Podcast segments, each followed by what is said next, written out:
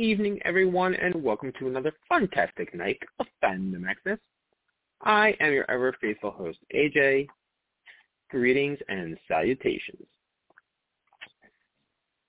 So tonight, we're going to do things a little bit differently. We're going to start with Discovery, and the girls will finish with The Walking Dead because I might not be here for the whole time. So, going to let Karen in. Hello. Happy Tuesday. Nice to be here. Yes. And I guess I'll Jamie in a second.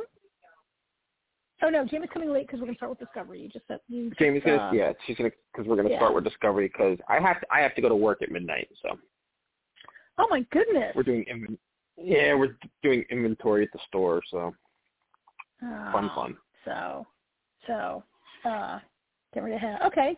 Well, so let's jump into it then. Um, I have mixed feelings about this episode. Um, um, I have mixed feelings about this show. I guess is what I should say. The episode was kind of okay. Um, uh, I, I, I surprised, I enjoyed, um, getting the backstory that we got in this on uh what what's his name? I want to say Tar- Tarek. Um, The, uh, Tarka. Tarka, who is a really a very unlikable person, unlikable character, and they like went out of their way to really humanize him a lot in this episode. Um, And and then he turned out to be a jerk anyway. Like he was spying. He was sent he was sent in there to spy in the first place. Yes, he became friends with the guy and he and he lied to them and didn't tell them the truth, right. but And he didn't feels- do he anything to help me like him. I mean, he feels bad about it because they ended up becoming friends.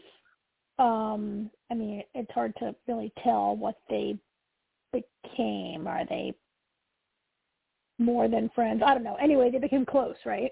And he feels bad about betraying his friend, uh, but not enough that after two years he like stopped informing on him or whatever, right?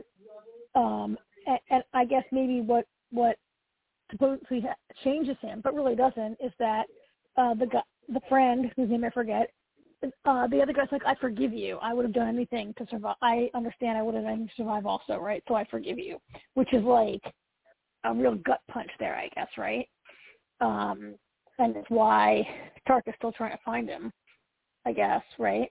But I don't feel that bad for him. It doesn't. It, I mean, he's not totally rehabilitated in in my eyes, right, or in your eyes, in our eyes. Yeah, no, he's not a good person. because he's person. He's still a terrible person. He's selfish, and, Um, he, and he's kind of selfish too because you know he's doing this whole thing so he can go to this place to see his friend again. But look what he's doing in the process. Well, yeah, at the end of the episode, like, or near the end of the episode, um, Book Booker says to him, "Okay, so, um, you know, we're doing all this to try to like uh use that power to do your whatever, blah blah." And Tarka says, "Yes, and we could. We're going to save billions of lives in the process." And it's really the first time that I feel like Tarka's really expressed any interest in saving any billions of lives. His total plan has been to jump to an alternate universe and not have to worry about this. Right? Right. I mean, I feel like this is the, for him to be like, yes, and we're going to save billions of- lives. I was like, geez, since since when do you care about that? Um, right? Uh, yeah. so I mean, he's a little. I, I guess. I guess I don't know if if they're like setting us up for him to be this to be like sort of a hero arc, or will he sacrifice himself in the end? Like, are they setting him up to be a good guy, so to speak? I don't really know. Um, I don't think so. you don't think so? You think he, like he's still a jerk and is going to be a jerk until the end? Yeah. Probably. Yeah, He could he could he could have a last minute redemption thing, but he could.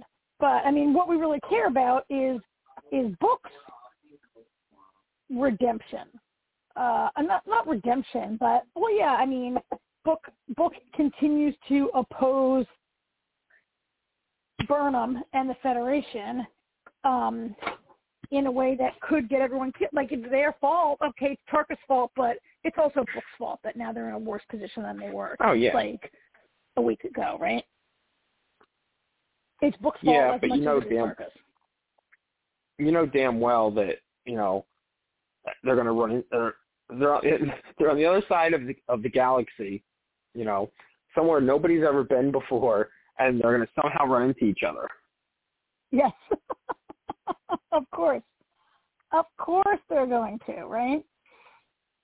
Uh, absolutely.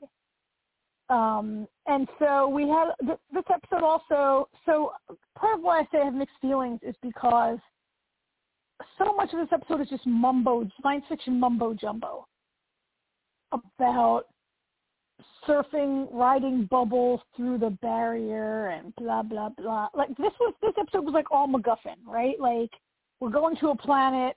Some characters are going to a planet to retrieve a thing that they need. That really, who cares what it is? And we're trying to penetrate a barrier. That really, who cares what it is?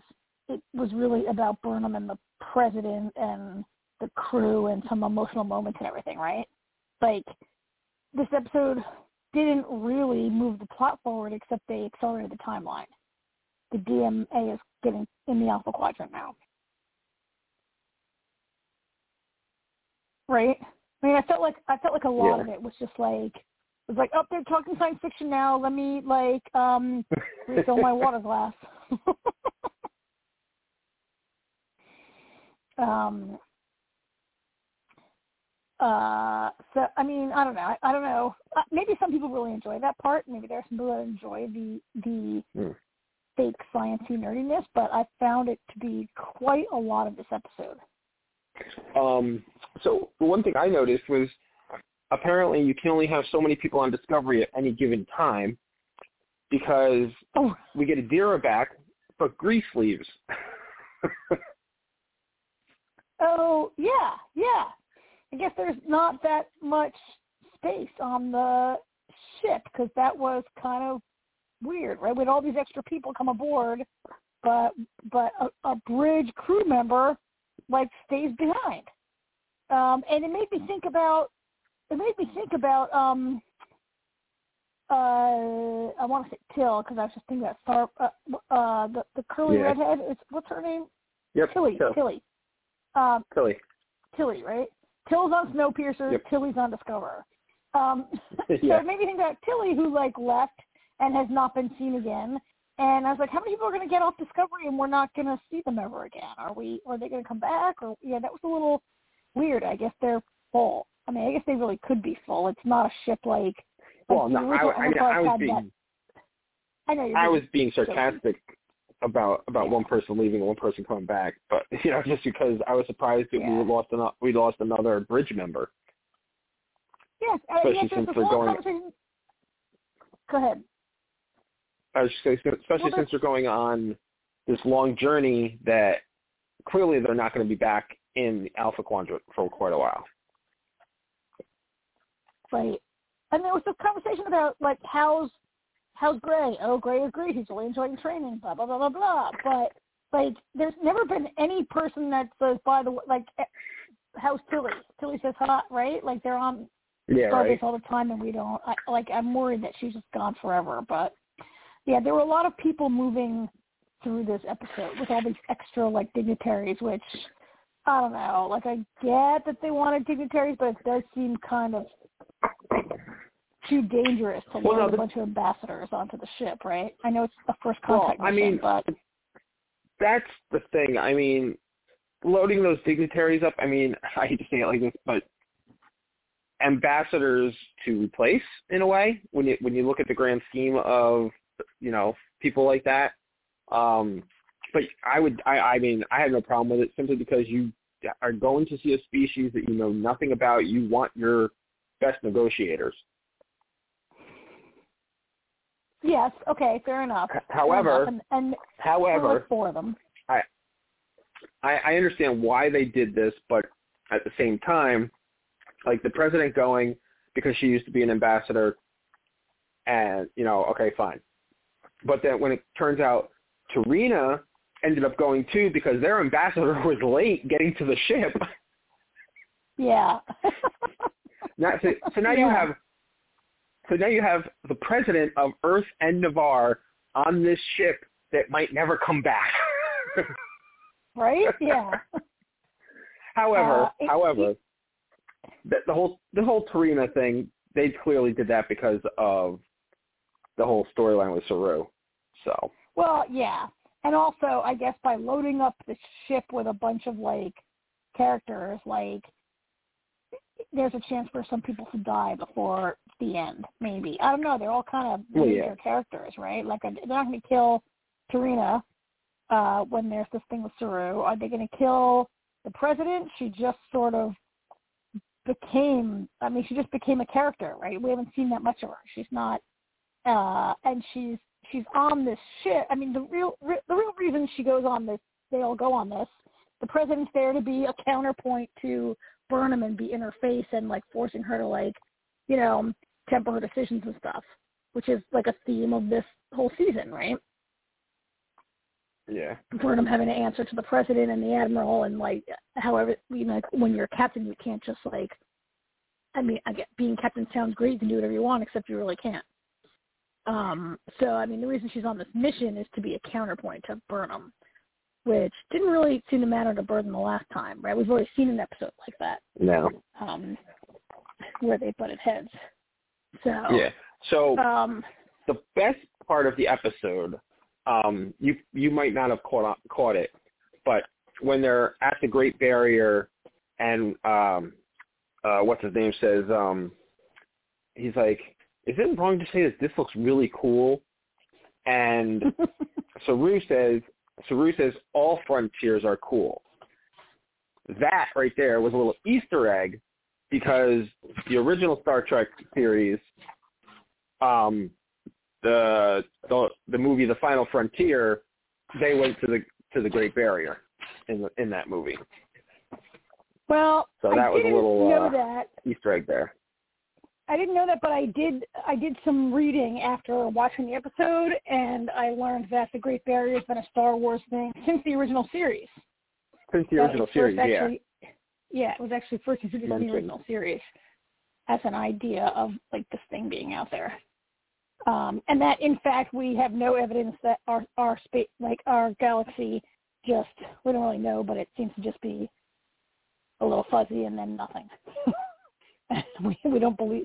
But anyway, yeah, it's it's like a thing. Like if you so I didn't I I don't I've seen that movie the the first frontier frontier. I didn't see most of the the movies featuring the cats from the original series. Gotcha. Uh, so I think I've never seen that movie.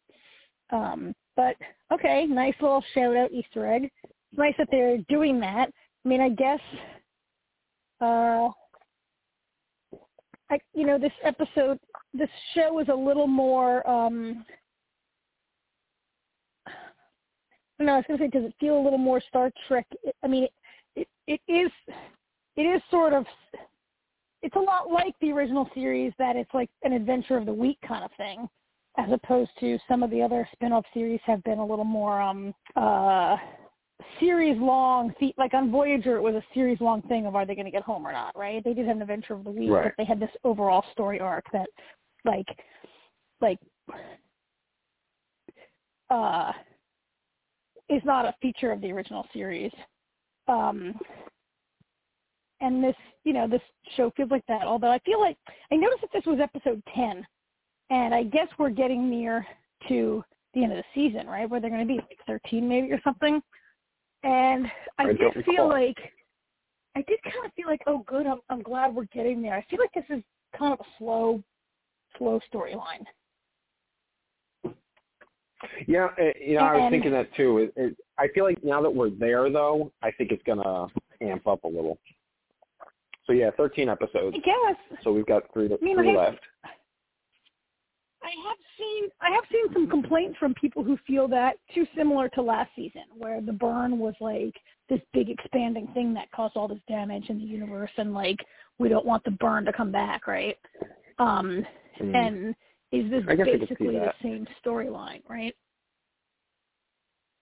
Like it's not different enough. Um, I hadn't really thought about it. I hadn't. I, it hadn't occurred to me until I read that. Um, it did occur to me that this seems to be a little slow, but it, it might seem slow to me also because I think this season has been at its best w- when we're centered on the conflict between Burnham and Book, right? Not just because Yeah. they're a great couple, and he's a great, great character, but um, because they're two like clearly defined approaches to taking on a problem. Um, and you know, it's sort of freelancing versus duty to the system or whatever. So I, the show's at Yeah. its best when when they're featured, I think, or maybe just when David Ajala is featured. Maybe we just want to watch a show about him. well, I think it's definitely gonna get interesting because they're they're nice. They're you know somewhat I don't want to say leisurely, but they had some time, and now they have like two days to go fix this instead of a week. Yeah, yeah. So we basically got like hopefully the next couple episodes they'll really power through them, and we'll see what happens uh, with the characters. Um, I mean, I assume that they're going to, you know, find a way to stop the DMA from destroying the Alpha Quadrant, right? Um, I would think so. I mean, they're not going to let Earth get blown up, or Or Ni'Var. or Ni'Var. like Ni'Var, I mean, already maybe Vulcan Titan. got already. J.J. Abrams already blew up Vulcan once, right? um, so we don't want to see. I mean, it's not going to blow up those blow up the Earth. Probably, this is not you know Battlestar Galactica. Um, Earth didn't even get blown up; it just got taken over, right? Um, so I mean, and also like I so I, the other thing is I hope that species C10, 10C, C10, whatever they're calling them, I hope they're going to be good, and and like a, a worthy a worthy new species. Uh, like I don't want them to be just like humanoids with different ears and foreheads, like every species is. But I don't want them to also be energy beings that we don't really see, right? like, please, I, I, right. really don't want them to be energy beings, right? But I don't know if I want them to be humanoid. Also, I want them to be something like I like. I want I don't know maybe humans from the future or I don't know, right? I mean that would be kind of lame also because we've seen that a lot. But Yeah. I don't know what I want them to be, but I want them to be worth like a whole season leading up to introducing them. Yeah, you know, I gotta say, I haven't really thought about what they, you know, what they would be. Kind of just Um, going with where I'm at. I feel like Wow, though that they are going to be some kind of. I do feel like they're going to become. I, I, I have a some something along those lines. Like I don't. I don't, and I don't even know why I feel that way. I just I don't necessarily see them being humanoid. I I do feel like they're going to be some kind of. Um, I, I so, definitely highly intelligent. I mean, you know, Yeah. it's this whole DMA thing. I mean, they've blasted this thing across, Yeah. you know, the cosmos, um, and Yeah. their and their power sources on the other side. So yeah. So all right. Well, The Star Trek. Jamie is here. Okay. well, Jamie's here now. Jamie's we here. can, All uh, right. Yes, Jamie is here. Hello. Hi, Jamie. Hello, Jamie. Welcome. Thank you. I'm awake barely, so I'm gonna go bed. I'm like, Not Yeah, like right. last week when you were like going to I sleep get on I get old now that I'm, I'm getting older and I fall asleep earlier. No, I haven't oh, been getting please, sleep. cry me a river. Oh, please, I say I that. know, I'm right? Tips worse, so I shouldn't say that. But lately, I'm tired. older.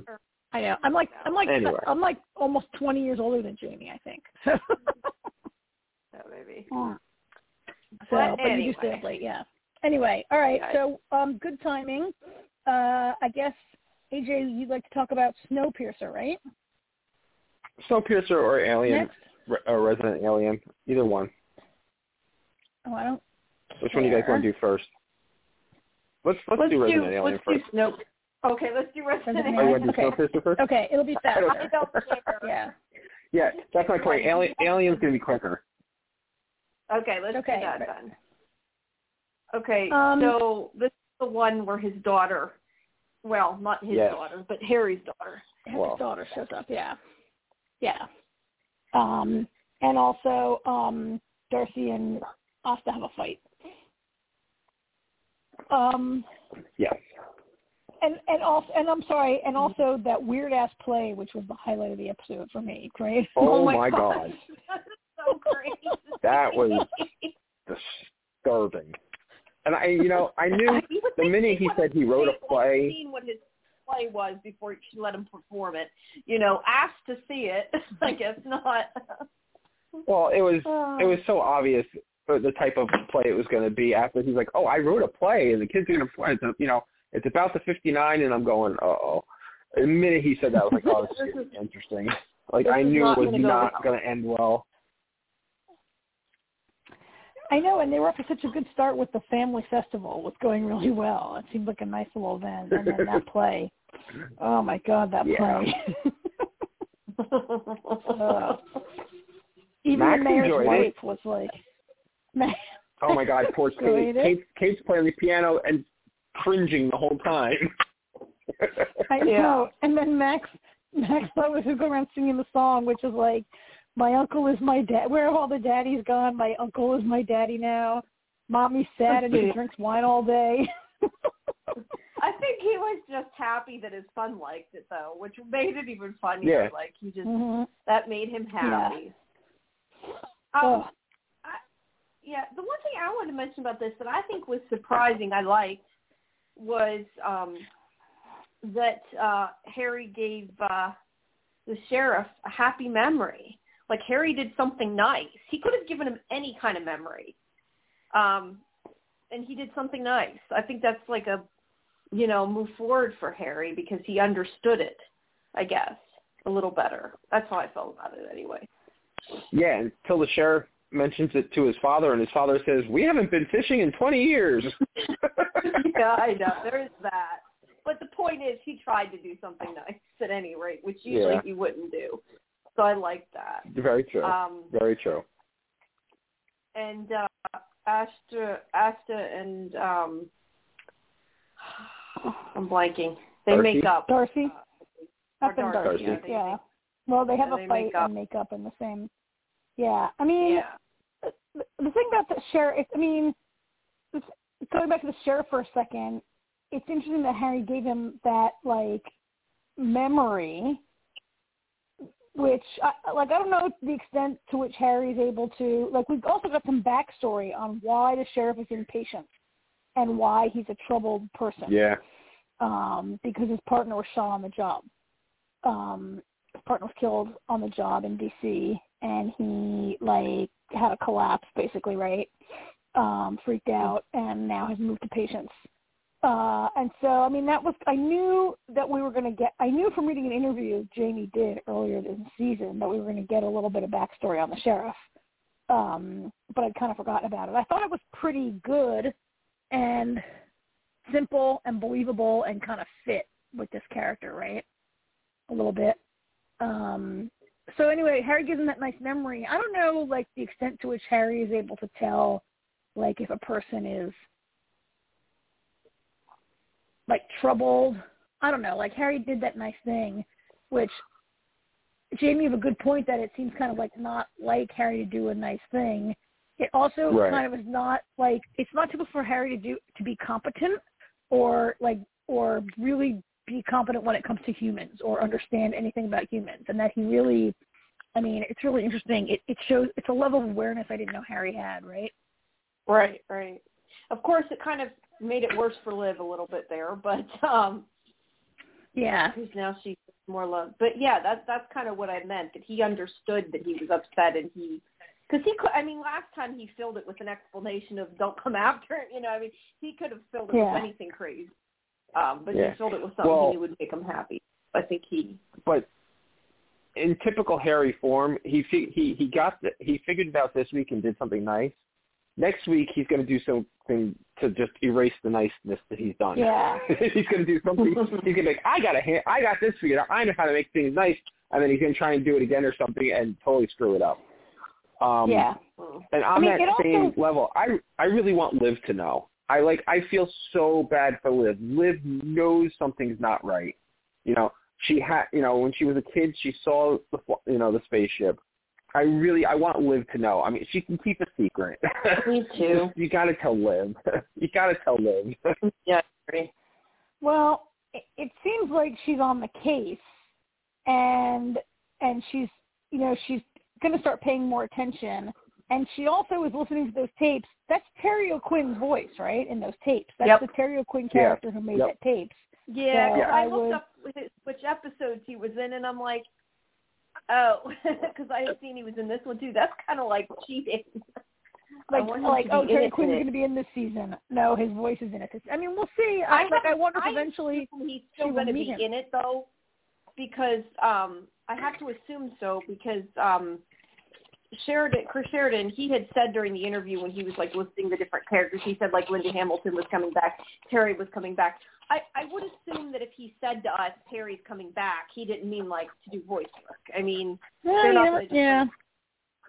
it's like I, mean, Yeah. I don't know. Honestly, Guess we'll no guess we'll idea. Guess we'll find out. said. But, um, Guess we'll find out. But anyway, I mean, it, it sort of it sort of does seem like a little foreshadowing that maybe Liv will, you know, do some like do some investigating, go to a UFO convention or whatever, and like like bump into I forget the character's name, but I think AJ that Liz will Liv will eventually know because I think she's going to do some investigative work, and and Harry yeah, yeah.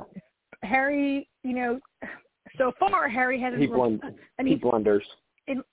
well, yeah, I don't know if Harry's going to do as good a job. Is he going to fix Liv's memory or not? And will he do a good job? I mean, I think that fishing memory is not just a nice thing to do. It's kind of slick because, like, you don't have to replace like that explains a whole day. You give him this one memory of fishing with his Yeah. dad, and that really is like a six to eight hour thing that you did that day, right? And you don't have to like fill his memory Right. with like multiple things or whatever. Um, although he does seem to um yeah and whereas so liv i don't know what he's going to do but I, I, I bet he I, I think you're right harry's going to blunder and liv will liv will move on um how'd you guys like the daughter storyline I liked it. I um it was cute. at first I was like I said to Artie, I was like, Did we know she had a, he had a daughter? Did his wife any- mention anything about a daughter? And Artie's like, I don't think so. And then we come to find out it's from his first wife. Jesus, Harry really gets Yeah. around. yeah Or at least the Well, human Harry did. Um human harry I yeah. um I gotta say I was It's actually I was disappointed because her father's dead, but at the same time, he's Well, yeah, father. I, I Yeah. was disappointed to see her go at the end of the episode. I was hoping she was going to be around for a couple episodes. I didn't expect her to just leave right at the end of the episode. Um, I thought that was cute when he won her an he won her the alien of Yeah. all things to, that was to win. cute yeah Um, and I, I really like that conversation. She's like, she's like, come on, win me a prize. He goes, I'll win myself a prize, and then I'll consider giving it to you. yeah I think someone Yeah. else would have been fun, more funny though if he stole it. I don't know why, but I just have this like in my head of him losing and getting really, really mad and then stealing it, which would have been just. well she says she says at the end my dad stole it from me oh, she says doesn't Well, say nice yeah, I can- alien and she says my dad stole it from me yeah, I think yeah, but that was her you're right. being But it would've been sarcastic funny to because see that. earlier. I thought I thought she was being sarcastic though because of what happened earlier in the episode with her stealing the bike. Yeah, I don't know. It would have been funny Oh, if they maybe. showed him stealing Maybe. it, regardless. So, I, I, you know, when they introduced her at the beginning of this episode, I was like, oh, do I really want to see this episode where Harry has a daughter? Because I didn't really love the white the episode where the wife visited that much. Um, I don't, Yeah. I don't recall that as being among my favorites. Um, but, but like the sullen teenager was actually like kind of like I enjoyed her a lot, and I enjoyed the the actress who played her. Um, and I wouldn't mind seeing her around either. And I don't know where they sent her because Harry told her she didn't have to go back to the school, and the mother is supposedly in Italy, right? Right. So she just went home. So, so she just you she just went Yeah, home by her mother- herself. I think it's Yeah. supposed She So to home. he- be. he that. sent She's a- a teenager. He's Yes. yeah okay. Uh, like uh, so, I look forward to the day that you tell me that you put Artie on a bus by himself to go home by himself uh, to hang Well, out. Well, he already is home, so he I mean- doesn't have anywhere to go. Well, I know. I don't mean I look forward to it, but like you're not putting your teenager. I know you're not putting your teenager on a bus a few states to go then be home alone, right? You know better than to I trust kind of them. But assumed she was coming home because she stayed with him instead of going back to the camp. They didn't really say it, but I, I think that was kind of a mistake on their Yeah, part. but she but gets, I don't she know gets that on that bus. She's going to. back to New. She's going home. She's not going to the school. He told her she didn't have to go. She's going No, home. she's going that bus. home, but I kind of assumed her mother was going to be there when she got back. But I mean, they didn't outright say it, but I think it was supposed to be she was coming back. They they should have. No, her mother was in. Italy. She she Mother said Italy. mom's in Italy, fi- like or yeah, finding herself or something Yeah. like, and there was no clear timetable when mom was coming home. I guess that's Yeah. right. I guess they Yeah. should have explained. Oh, excuse me. Yeah. I mean, it's kind of it doesn't really matter. It's not that big a deal. And No. you know, again, we're watching a show that we're watching a show that you know this show like does a better job, and then it disappoints me so much where they think it's funny that for no reason Ben farts for like 24 seconds at the door. Like I'm mm-hmm. like, oh, I guess I forgot that 10 year olds watch this show also, and that's why I have to like watch this, right? Because like you know, to me, I just don't I, I, like that's like oh like it, it just had no point other than because like the bros I- who write the show thought that was funny, right? I mean, to be to be fair, Ben is not really an adult, and he's running the town. Yeah. so, so that All was completely be- that was a completely Ben thing to do. Everybody's gone. I could just fart where I want. Mhm. I guess. I guess I was a little, you know. I Yeah, you a you oh, give yeah, Ben a little too- I think you're giving Ben too much credit. I guess. I just thought it was like the fourth grade moment of the week. Um but, you know, I'm like, oh, they let me down. They were doing so much better. But um Mhm. I what did you guys so this I I was very disappointed that they had Asta spend the night at the ex boyfriend's house. Um because Yeah. Yes. wasn't wasn't he established as abusive earlier, Yes. right? Yes. He's abusive. He's not Mhm. just her ex, you know, who's Jay's father. He's abusive. I was like, how can they like? I- I'm sorry that you're sad about your kid, but how could they have her do that? I was, I, I don't enjoy. Yeah. I was disappointed in that piece of, not in her character. I'm Yeah, I was in the too. Yeah. I I did was feel too. a little. and I think I that's did feel a why little better. um, D'Arcy got upset too. Part of it probably. Well, yeah, absolutely. That's why D'Arcy got upset, and I, I felt a tiny bit better though once she explained herself to D'Arcy. I mean, granted, I was right there with D'Arcy going, "That's still a stupid reason," you know, but at least it it there there was some kind of sense in it. It wasn't a good decision, but there was some sense in it at least. Right, because Right. she said like, oh, he was there for me when Jay was born. and He was there for me when we Not gave, so when I much gave that- up. Like, Well, and you got to remember her. uh, Um, she was in a, she was self-loathing at that moment. You know, she was sad and self-loathing. So yeah, it's like she went back to what she went. She went back to be miserable. You know, she went because he was. It's not that he was there for her. It's that That's he w- literally was there. you know, he was. You know, yeah. and and He it was there with it. I I took. Yeah, I took it as a bit of self-loathing. I mean, as soon as she woke up, she was like, "Oh my God, what the hell am I doing here?" You know. So, Yeah. Yeah. so she kind of came I to mean, her they senses after the fact. I think she just felt a connection to him because he was there when it happened, and it didn't necessarily mean I anything. know, but, But he's yes, a horrible, horrible person and an abuser, Well, yes, um, and physically abusive. and she got the hell out of right? there. It's just, it, well, Yeah, 'cause I mean, that's she what did, but his brain, look, right? Well, that's why all that went down because she found. I think I'm trying to remember. I- Isn't that why they went after him and everything? Because they found out he was abusive. Not that cutting No, I- I somebody's think- brakes is okay, regardless. but I mean, I think, I think he Mhm. was like, I think they observed him like being rough with her. I can't really remember, but I mean, he's an. ab- I mean, I know he's he, mentally abusive. I just don't remember if he Yeah, was. he was as physically. I believe he was a physically abusive I think partner, if was. I recall I correctly. exactly. it, so I mean to have her like I don't like her vulnerable she like she's sad because somebody else had a baby and she watched them deliver the baby or whatever and she felt bad or whatever and and and she was she was sober which is I mean drunk is not an excuse either but she goes there I didn't also love that they made him be kind of a good guy and she like wakes up in the morning and he's like wait don't go blah blah so I so subsequently I appreciated that he was kind of a dick with D'Arcy, and he's like, "Oh, she hates me so much. Why'd she spend the night at my house?" Right? So he he behaves Yeah. like a like a bore. He, Yeah. I mean, he behaves like a bore, um, and like a jerk. So uh, there was that, but uh, I hear you, AJ, about like where they were going with this, and that she was she was really down, and and self-loathing is a good point. So she goes to her, uh, you know. Um, I don't. The part I don't get is like I guess it's never been clear to me. Like when they gave when she gave up the child, Asta was very young, right? And with Mhm. this bad like guy, so she gives up that she gives up the child, and I guess she stayed with this guy for a long time, and I guess he felt bad also. Like it's never been established that he also felt bad about giving up the baby, but I guess he Well, did. yeah. I mean, I just, I don't think. I, well, I don't think he necessarily had to feel bad about it. I think she she felt bad, and he was just there. You know what I mean? Mhm, mhm. Not that he was there for her, Well, it but sounded he like, was it there. like he was might physically have there. been there for her. He Yeah. might have been there for her, but to be fair, just because somebody is bad and abusive doesn't mean they weren't good at certain times too, and that doesn't negate what he did either. I mean, that doesn't make it okay Right. and make him a good guy just because he did one good thing. But just because he did bad things Yes. doesn't mean he wasn't at one point nice to her that she loved him. I mean, No, but but you I- it doesn't I mean mean, you ever go. Ultimate- it was a stupid thing for her to Well, do.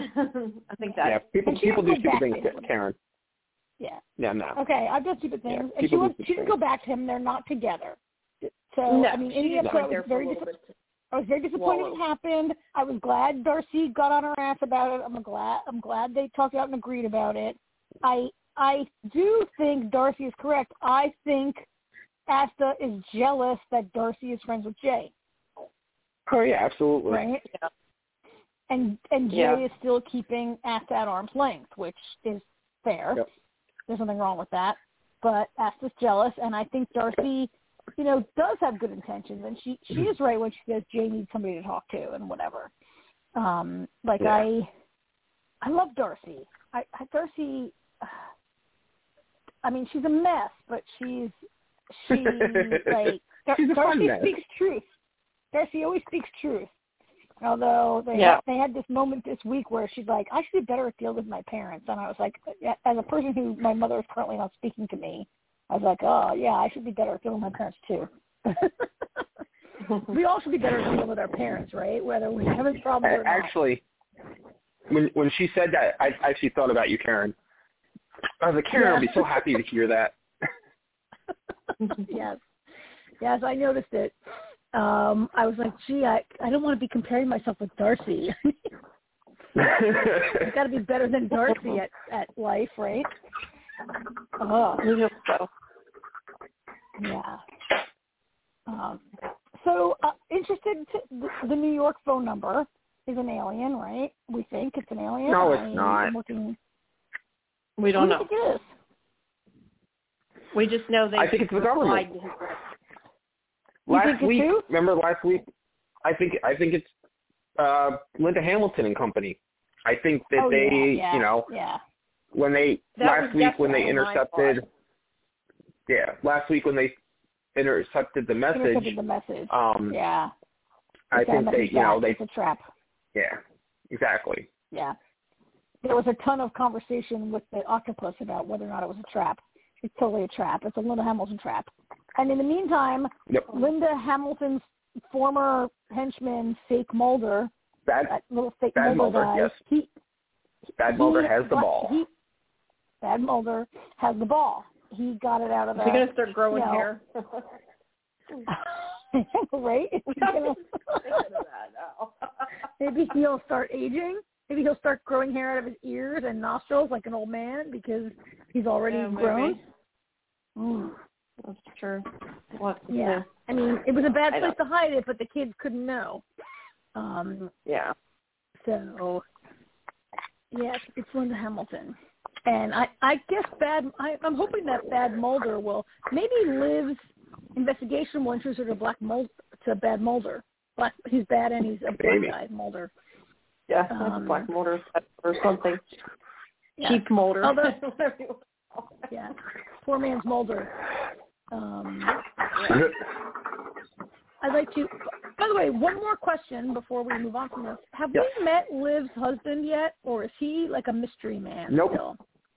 He's We've just seen him. somebody But he's they her, talk about. I don't think he's her always, husband. He's we her boyfriend. did?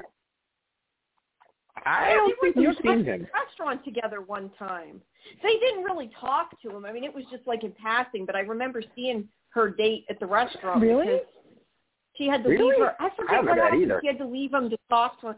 Yeah, it was very, very brief. She had to go talk to the sheriff or something, and she left him there.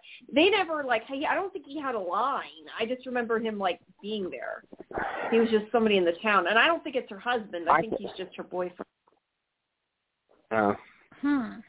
I don't know, but I I, could want to be meet wrong. this Maybe guy I mis- because mistook who it was, but I thought I it was supposed to be. oh, That was first I always season, thought it was her not husband. recently. It was like last year. I th- I thought he was going to be one of those characters like, uh, you know, I thought he was going to be one of those characters you just never see until like the finale. Like- like like like Karen like Karen's husband on uh Will and Grace, who was never seen but talked about all the oh time. Oh yeah, that's Will and right. Grace. yes, yes. Yeah.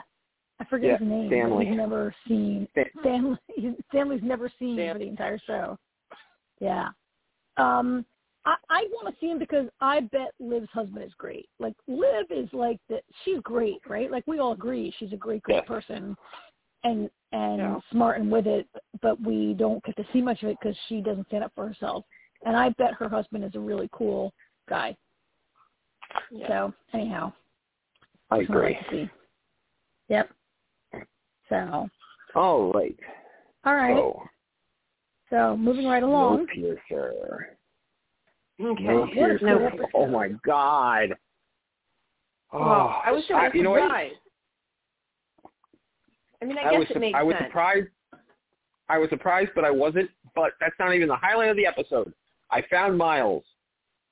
Every week we're like, where the hell is Miles? Miles finally Miles returned. reappeared. Is that even the same Yeah. Actor? Because I Yes, wasn't it is. sure. It- it is. it is. Okay. It is.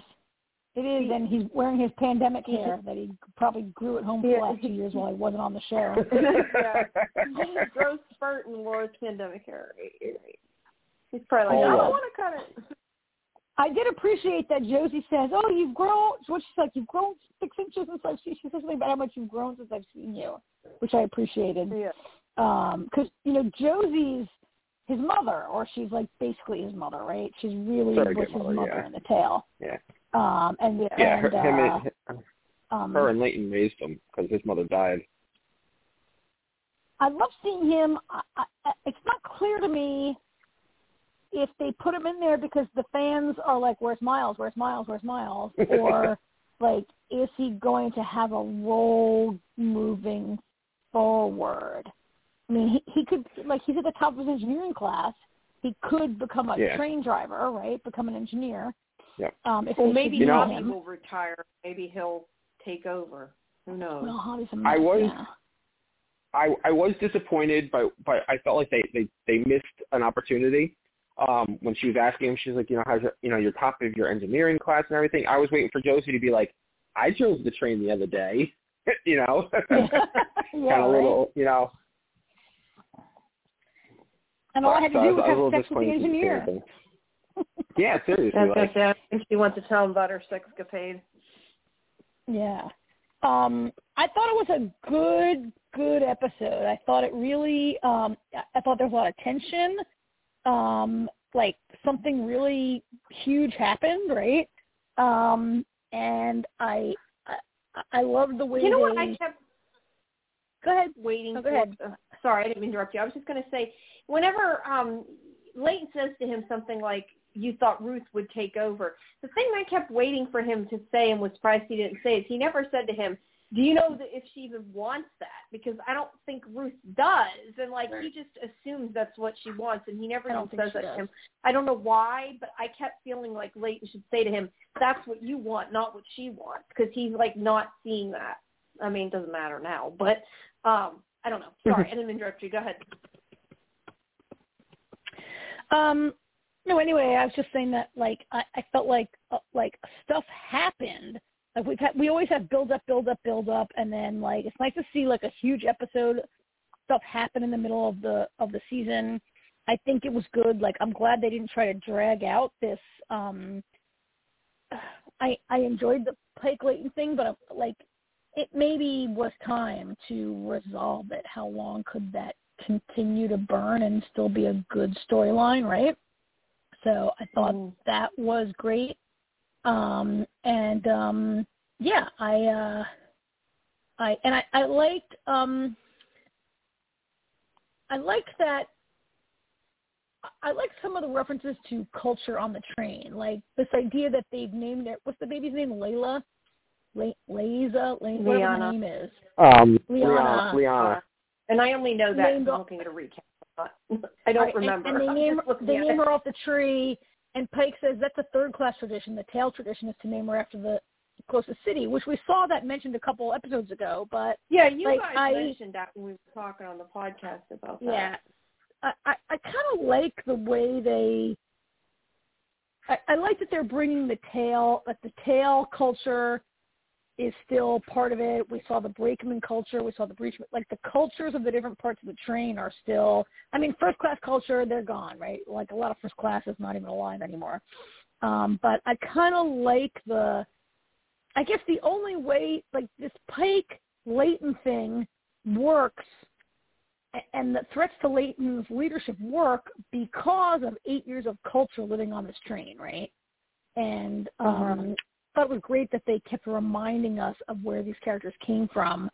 Um, really, which which is like which is really Pike's justification, right? I don't know. What do you guys think?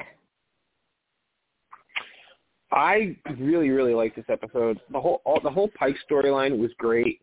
Um, you know, it's funny you say, you know, how long could the the Pike and Layton dynamic go? But we we say that about uh Wilford every week. Everything. How long can the whole thing with Wilford? Wilford, you know, same uh, thing. But, okay. I feel like I feel like I feel like the Pike stuff was a little more sustainable.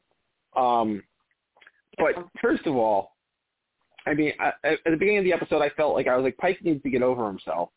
Um, but then I, mm-hmm. Layton's an idiot. Okay, I mean, I, I, I like Layton, but he just he really? makes so many bad decisions. Like first of all, like first of all, okay, you you've just figured you're on the phone with Tilly. You figured it out. The guy who tried to kill you is oh holding your baby. Take the baby back. Do first. not.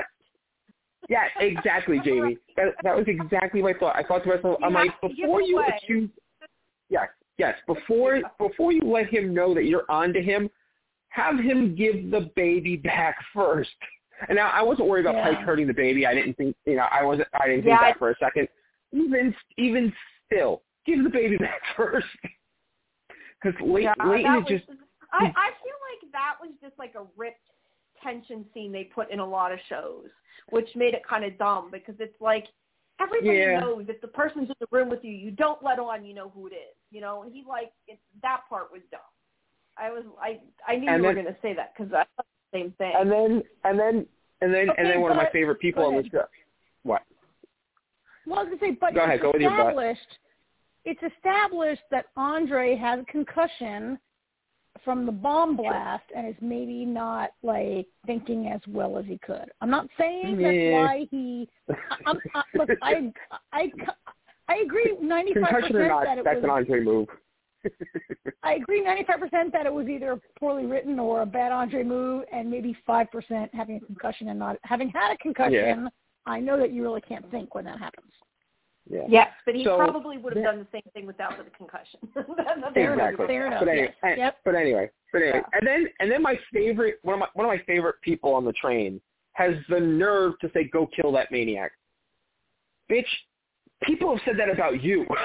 All right, you got a lot of nerve saying, "Go kill that maniac." When uh, you you haven't exactly she's a been the most mother. fa- faithful to tail, faithful to tail. wait, wait, wait, wait, wait, wait. she who literally is had her when Zarah screams, "Go kill that maniac!" She screams at Layton, Oh, "Go kill that Yeah. maniac!"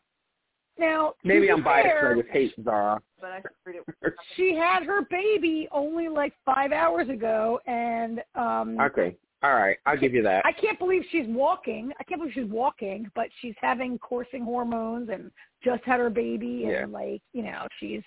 Um, and he did. Ju- she did think maybe her baby might be kidnapped or something in that moment, right? Yeah, Um, I, I'll give it yeah. that. So the thing at the I, I, I figured this out right away. You know, when they ha- decided to do the, the Tailie Justice, um, I, I just I already knew where it was going.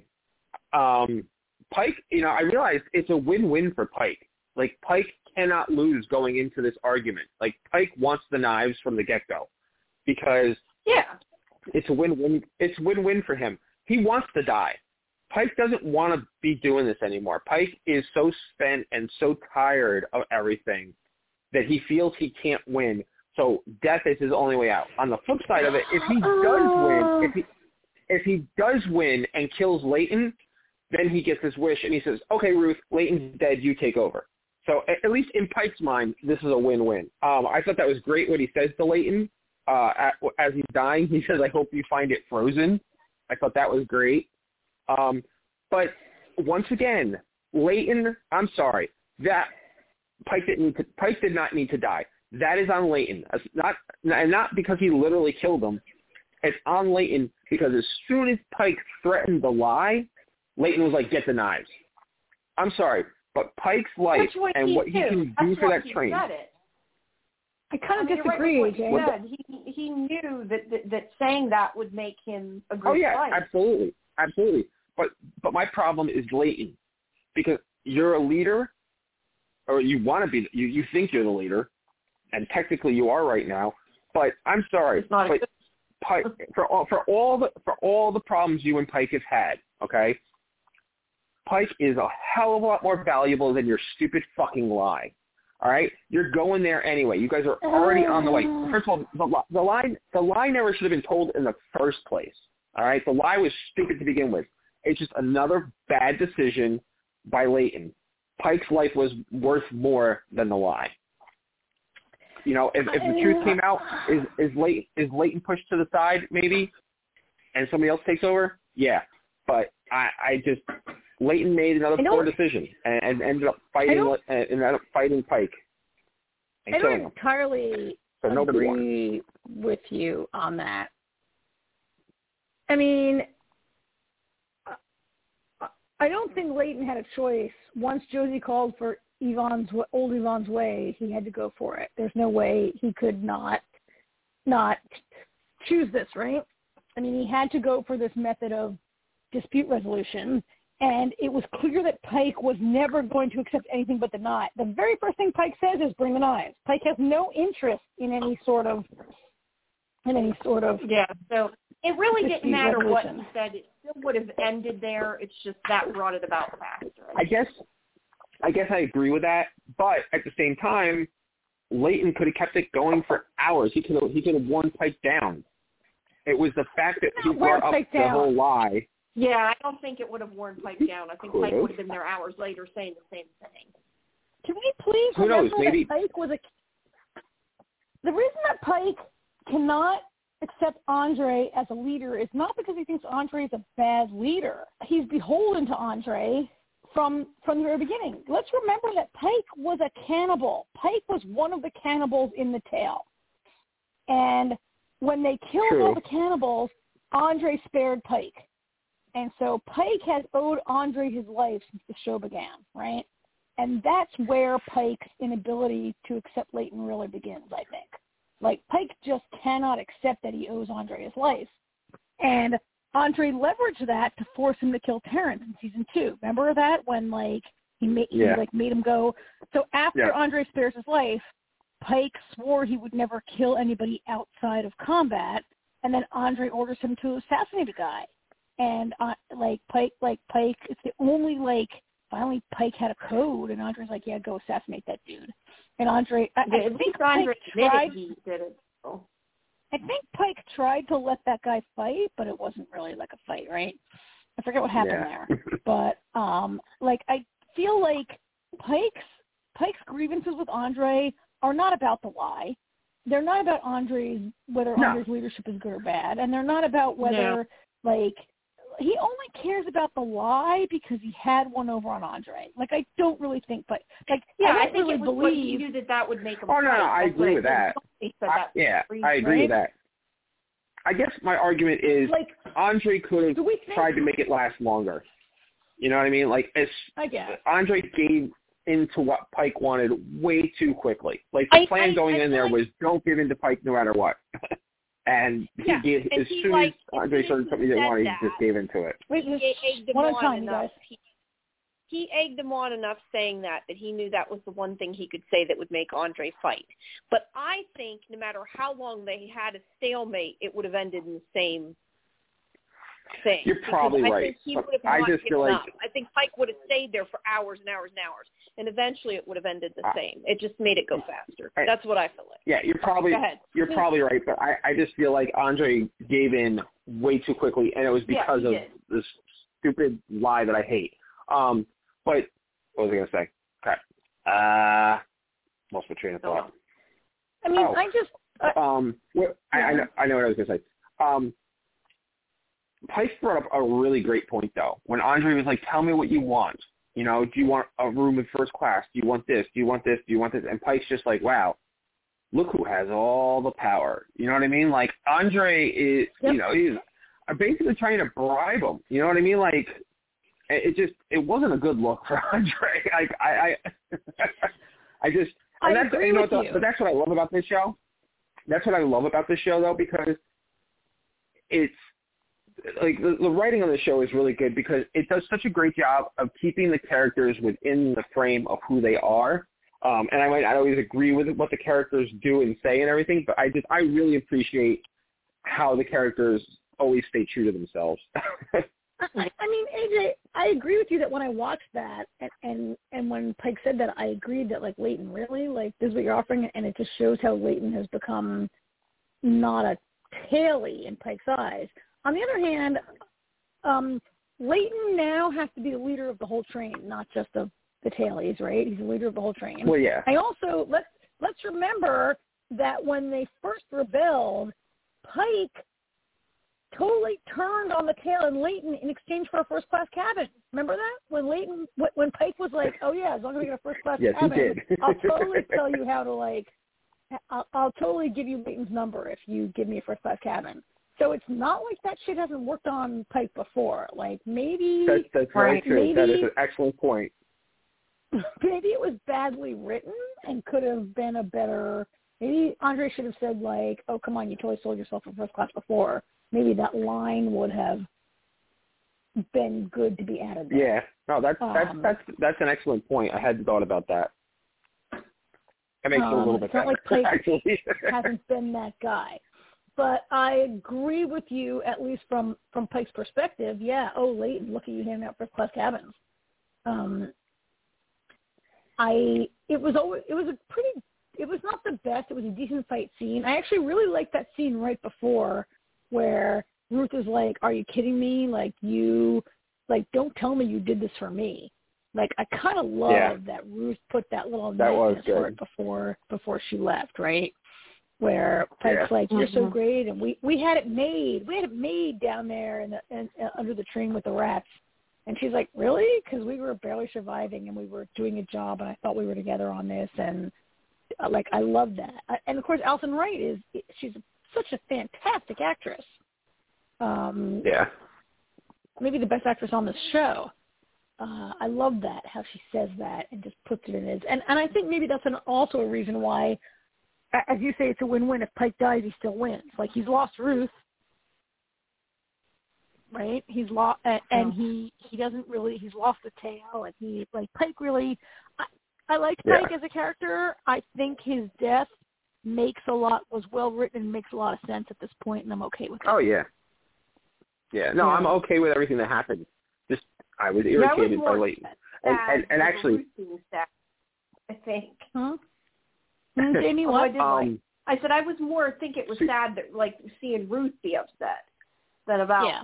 him being gone. Although I like him. I mean I Yeah. felt bad he died, but I mean I think it was more sad watching her sad. I feel bad he If died, but any again, sense. again, cannibal. it makes sense. yes. No, you're right. Yeah. Again, cannibal. W- Real, real quick before we move on to other parts of the show, um, leading up to to all this, when he was when they were looking for Pike, and he's telling the other tailies, and they're like, "Man, no, no, no, Pike, man, you you're you're wrong. This isn't right." When Layton said that's an order, I was like, "Oh, dude." oh man, Yeah. like You totally screwed yourself. bad, bad, bad move. Like that was, I would have been, oh, that's an order, huh? I'm going to hide Pike now. yeah. Yeah. All right. Yeah. I mean, there was. I mean, that was part of that. Like, there's this. Like once, like I think Layton says once. It, somebody says once a tailie, always a tailie in this in this episode, right? But we also saw that it. scene. We also saw Miles says to Josie, like, "Is anyone still a tailie?" And he has a good point. Like, Yeah. the train is much more fluid. Like, are there classes anymore? There Right. are but there kind of aren't. Like there's your your assignment for your cabin or whatever, but the train is a lot more fluid, as it should be. It's interesting that these people Yeah. have difficulty adapting to uh to a more equal system. Like they're still very like class conscious and not Yeah. able to Well- adapt. Which let's face it, that's how our society is right now in a lot of ways, right? Yeah. That's but you know that's actually a great um a, you know when you look at perspective Miles who is a teenager is like you know I'm I'm in engineering school now Layton has the train you know everybody's and he looks at it as and he's like is there really anybody really a tailie anymore? It's always the adults who cling on to stuff like that you know what I mean? Layton Layton says it I'm pretty sure Josie says it in the episode also is you know once a tailie always a tailie um you know, because adults cling on to those things more than kids. Yeah. You know, kids. Mhm. You know, I mean, it's kind of, kind of, kind of like why we're in the shape we're in in this country right now because people hang on to these beliefs that don't exist anymore. You know, people, you know, things Mhm. change and you gotta change with the times. Where as people don't want to do that. Yeah. Actually, before we move on, I have one more question. Yes. At least Go three or it. four times, at least three or four times, Layton said, "I'll make you my daughter's godfather, and everything will be forgiven. You'll be the godfather." And I don't know. To me, that seems like a very. um I, I didn't understand the importance of that, and I don't think it's. To me, it's not established on Snowpiercer that Godfather is like a major cultural thing. I know in my own no, life, but I, I have a I have a godfather. I have godfather, but I don't think I don't think my father said to his friend either kill me or be my daughter's godfather. Right? Like, what the hell was that? Right? I think it was a matter of trust. That's how I took it. I think it was like saying, "You do this for me, all's forgiven. That you're something important to me." Like it's not that it had a significance to other people.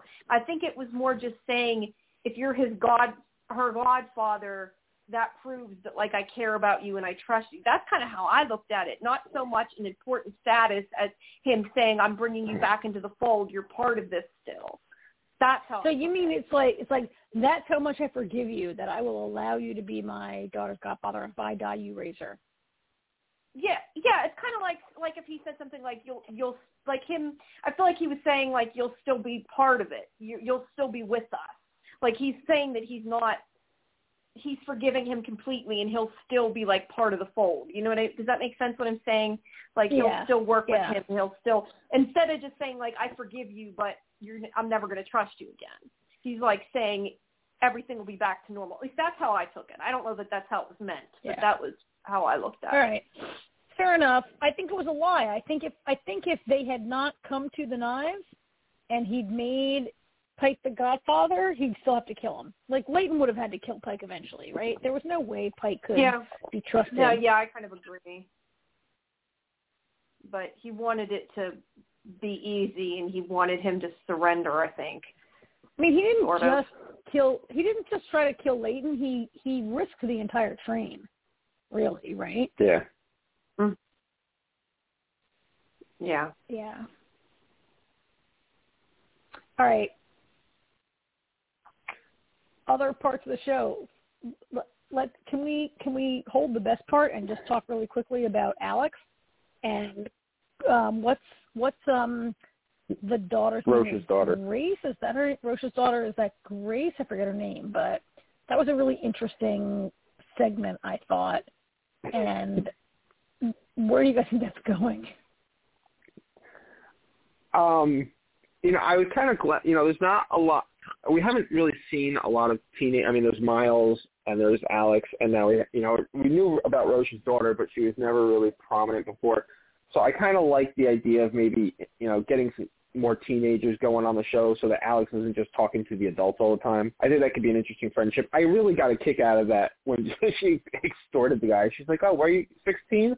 Oh, yeah, I think that's where we had the problem." She's like, "Do you have boots?" Like, like but at the same time, it was like, wow, you know, I was like, she might not be thrilled with Wilford, but she picked up some pretty good, you know, negotiating traits with him. But I mean, ultimately, yeah. it was a good thing because it, it it got Roche the hell out of there because he finally, you know, talked to his daughter. Yeah, I think she knew that they needed him too. Well, yes. I mean, I thought. I mean, I thought the two of them were really great. I mean, I love that guy who plays um the father. He was um he was in Glee. He was the father in Glee. Remember, he was Kurt's father in Glee, and I've liked that actor for a long time. I forget his name. I thought he was really good in his little cell. I thought the woman who plays his daughter was really good. Um, but yeah, having having Roche back, he used to be Till's boss, and now Till Till really is Layton's right hand man, right? Right hand woman. So I mean, I, I kind of like the idea of what's Roche's position with with the brakeman. Can he be trusted? He's a loose cannon, but also they need people that they can trust, right? Like I feel like he's right. Like there's some things that can happen with his character right now. I personally hadn't really thought about Alex having a friend, but can the kid please have a friend? Because her last friend was LJ, who's a psycho. yeah. um, by the way, the um, Carly is is Roche's daughter. Carly, that's her name, yeah. Carly. Um. Um. Yeah, I don't. And since since since you brought up LJ. Oh my oh god. Oh my god. She. I can't. It was you know what was really funny was, you know, when she gets you know, she gets the eye from Audrey as payment. Oh and Artie says Artie says he goes, Are you gonna are you gonna put it in your mouth again? Like talking to the TV. And then you see her like like smelling it and like rubbing it on her lips or anything, and then boop, I was like, Yep, there you go. and then poor Till later when she like smiles and moves the eyeball around at her what is Till say? Till's like, you're a special kind of crazy or something like that. she goes, she goes, she goes, you're a freaking weirdo. what oh, that's said. I noticed okay. it. I knew. I had the, um, and she is. She's a freaking weirdo. That girl. Um, yeah. Very. No two ways weird. about it. I wonder. I wonder where Audrey got it. Like, where did Audrey get the eye? To me that was like, huh, I don't Audrey know. has some sources on this train that we don't really know about, right? Like Audrey's got resources still. Well, he's um, dead, right? So she could yeah. just Yeah. Oh that's here's my question though. He's not in the drawers, he's dead, right? Wouldn't they have like floated dead. his Yeah, body or dead. floated his body? Yeah. Um I feel like they're in space. Yeah. Uh shot out his body. There's no way, but maybe Yeah. they took They his were- possessions after. They were part of the whole chunk of first class that was sacrificed. Right? Yeah. That's right. Yeah, lot of- there's no way. It was his extra though. She said something like it was his backup. or I know. extra something. I know, but and there are still first class Oh, cars, right. but like how how Audrey got it, how Audrey came to like Audrey's a very resourceful and I don't know. I guess there are still people that were friends with her before she betrayed the entire train and became Wilford's like paramour or whatever. Like I don't get why people would be, but there are are there still Wilford fans on the train? Oh, train? yeah. Maybe Absolutely. and or Audrey might have something to tra- trade for that, so she was able to. I mean, Audrey has resources. I love that scene. How did you guys like it? The scene, Oh, it not great. the scene with LJ, the scene when Audrey, when No. Audrey, I mean, With Wilford. LJ, LJ allows, she, she arranges for Audrey to get to see Wilford. How do you guys like that? Yep. I was yeah, I mean I was in surprised. Audrey, but I was shocked. You what? I was shocked by the scene. Like, I couldn't believe it when Wilford was like, "Well, the science makes sense," and I was like, "Wait, what did he just say?" Like, a couple of weeks ago he was like, you can't, you know, he, he killed Melanie over this, and now he's like, I, the science makes sense. Addled. I don't think he knows what he's saying. Uh, necessarily. Oh, I no, I think Yes, I think yes, he knows exactly what he's saying.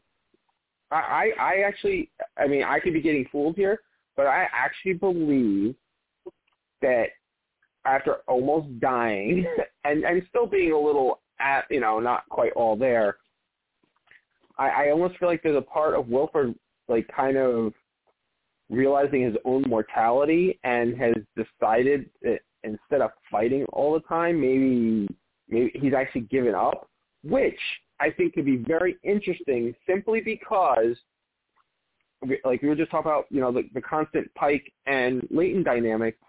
We've been saying all season, you know, how are we going to have a season four? How many times can Wilford take the train away from Layton and then Layton take it back from him before it get it just gets to be redundant? You know, so could Wilford possibly no longer be the big bad because of the state he's in? And what do you think about? I don't know how it would work exactly, but what do you think about Audrey being the big bad moving forward? I don't know that I really think that idea makes. I mean, I I see how they could do it, but I don't think I I like the idea. I have a bunch of thoughts here. One thought is that I, I agree with Jamie that doesn't nobody's saying in the sense that in the sense that this is not Wilford like Wilford previously would see the science, know it's real, and just deny it. Right? And just poo poo it. In the way that many, many people in our own country right now see science and deny it, right? like we see that Mhm. happening from our own leadership our own Congress sometimes, our own media people, um, and I think I so I think Jimmy when you, when like Jimmy when you're like oh he doesn't know what he's saying, like because he's not himself like he's not himself maybe is a another way that I think of it like Yeah.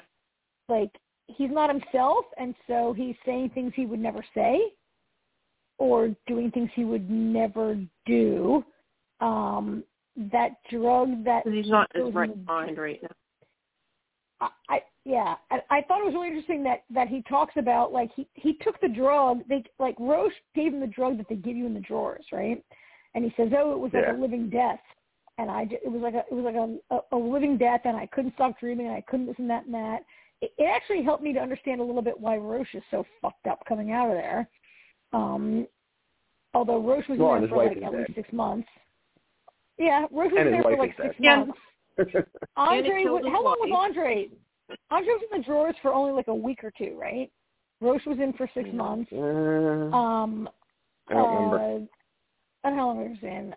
Uh, Wilford wasn't at all, but he got a giant dose of it, and he Yeah, Wilford was overdosed on it. I mean, we don't know I, I do think Wilford has a new understanding of the torture he inflicted on people. Not that he necessarily really cares, but to Jamie's Well. point, like, like I agree with both of you. But I I, think- agree with Jamie. I think there's a little bit of his understanding because he does even mention that um Alex came and read to him, but I- I don't think that he's totally like, oh, now I'm going to be on Layton's side. I think that he is broken. He's confused. He's not himself, and I think he's not knowing exactly what he's saying. Right. So I agree with you when you say he doesn't know what he's saying. Like it's because he's not himself. I agree with AJ that it's not that he doesn't know what he's saying. It's that he's he he's been stripped down to like like all those horrible parts of his personality seem to have been stripped away at least temporarily. And he's admitting Yeah. like he, he's broken. He's a mess. He says to Audrey like we could get off the train and just live together. Which it's funny because I felt like there was a point a whole season ago in Audrey's Well, Audrey flashback where like, maybe yep. In Audrey's right Yeah. in Audrey's flashback, that's what Audrey wanted. She was in love with him and wanted to have a life with him, and now he's offering it. But now Audrey, like to like AJ, I kind of could she be the big bad? I don't know. I heard it in your voice, Jamie. I don't know that anyone would follow her, but it, it's clear that Audrey is addicted to the power in the same way that he was. Like Audrey wants to stay on the train to be in power and to have a lifestyle and have people under you, right? Like she's totally gone 100% Wilford now. Um, yeah, I didn't say she'd be successful. right. I just said that. Oh, right. Okay. least, Fair you know, enough. Yes, I, I agree with you. it's a it's a different it's a different dynamic than having Wilford Yeah. come back again and be like, okay, give me the train back. Da da da. You Yep. know, it, it's something new and I think different it's to, to It's an explore. interesting idea to not to not have Wilford be the antagonist because how long can that go on? And to have Audrey become the new Mm-hmm. antagonist, like like Pike is gone right now. Pike's gone. Wilford's not a factor right now. Could Audrey be the person who leads the? I mean, maybe. Except she was kind of psycho. She was a little bit psycho in that. See, Like she really thought that Wilford was going to be like, Audrey, you're so hot and I love you so much, and let's take over the train. And instead, he's like, let's just give up and have a life together. And she's like, what? Ah, and she runs out, right? She also, it's interesting to me that I thought she didn't look good. Like, I, I, I like the way they do Audrey's makeup from scene to scene. Like, like she, like when she was on Big Alice, she kind of looked like this with the sequins and the tons of eye makeup, right? And then she lived in the cell for a while. She was sort of stripped down. When she sang that song last week in the in the um in the in the bar car, the night car, and she was very like stripped down with no makeup and a simple costume. I was like, this is like a sign of. And now this week again, she's got. I thought this week she had like tons of black eye makeup and shit, and I was like, oh, this is like bad Audrey again, right? Um, Mhm. and she looked a little she looked a little crazy by the end of it when she's like, Wilford, no, Yeah. ah, you ah. she's like a she's like a harpy when she runs out of there. And, and you Um, know, it's funny yeah. because I actually bought it for a second last week when Till was talking to her, and she's like, "Please hit your rock bottom because when we get there, these people are going to need you." And then she takes the guitar and she sings that song, and I thought, "Oh wow, Till actually got to her. There might be hope for Audrey." And then this week she's right back in Crazy Town. Yeah. So apparently she hasn't hit rock bottom. She hasn't hit rock bottom yet. no. Mhm.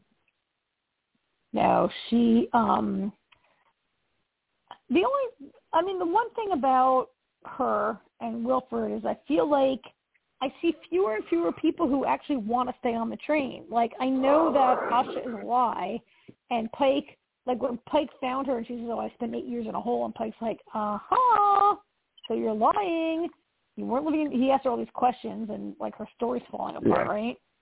Um but uh, like there's not many people who don't want it to be true. It's a lie and it's not good, but there's not most people would like it to be true and the science supports it, right? Like so to Yeah. AJ's point, the lie is a dumb idea because why not be honest and say like, listen, we have some science that says like this could be a good idea. Let's just do it.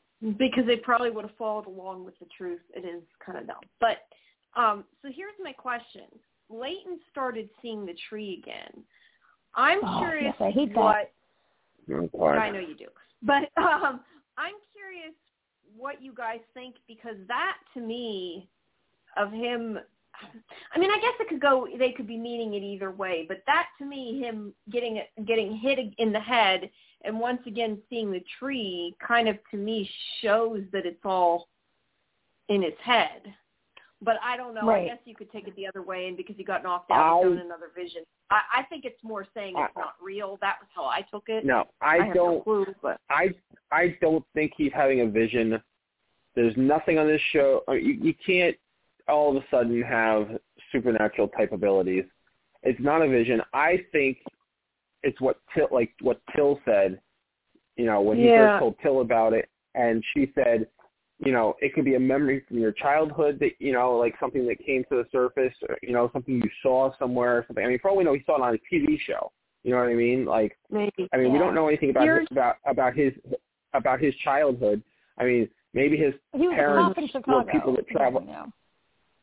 yeah. Here's we- one but other we don't question know about his. for you. Did you Yeah, did his notice? parents travel? I thought this was probably had meaning or will have meaning. Did you notice Wilford saw the picture of the tree in the book? He like looked Yes. at it. No. I saw he- that. I thought that there was some kind of clue, but I'm not sure what it means. But I think it's going to come into play later. Like, is it going to be that he believes well, believes him? Is it going to be that he knows it came from there and he made it up? Like, you know, I'm just. I think it's going to maybe come in, Oh, into play later. Yeah, no, I But next week, I did notice- I like- did it notice looks that. like the whole episode, him after he got a, he's in a has a concussion or whatever. Oh my he's in a god. coma. I, I, You're I gonna you hit know that I'm Oh, gonna no. lose my mind, right? I'm gonna lose my it's gonna be a mind. dream Yeah. I saw episode. the, Great. the preview Something, that's appears what it looks that it's an entire episode that's a hallucination or a dream or a vision or whatever, right? With the tree Yeah, and I- yeah, it looks like. I'm really not. I'm One, with. well, hey, listen. I mean, I every agree. every episode this season can't be great. You got to have one bad episode. I guess it's next week's. Yeah. And it's always a dream episode. Yep. yeah. Um, All right. Yep. Well, we All right. maybe move on? It's getting late, and I know AJ yep. And too AJ's has got to to- go to work. Yep. Yeah. All right. All right. Um. So you guys just text me when you're done, and I will end the show. Like I'll hit Okay. end. You Okay, guys can cool. Close out the show. and I'll hit, unless when you guys want to sign in to end it, however you want to do it, I don't care.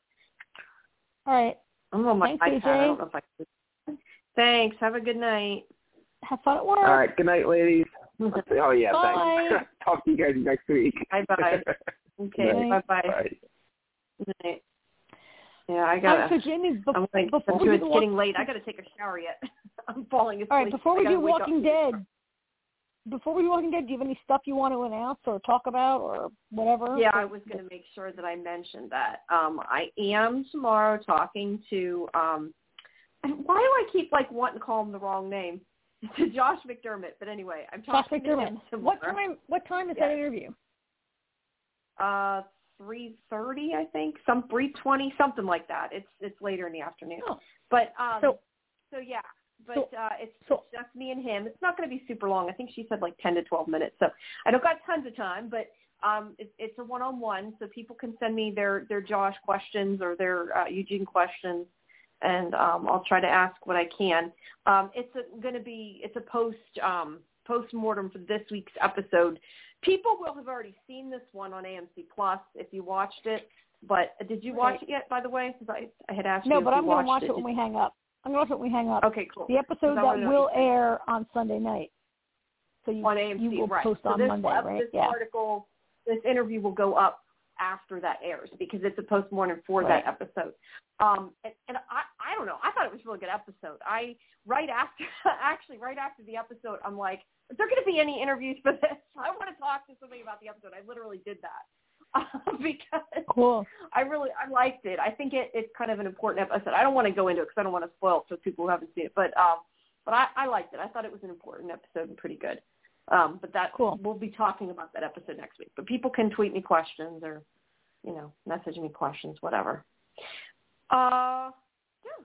And also, I think I'm probably going to talk to somebody. I, I got to look up her name. I don't know her name offhand, and I feel bad because I don't know know her name offhand. But um, she's from Lost.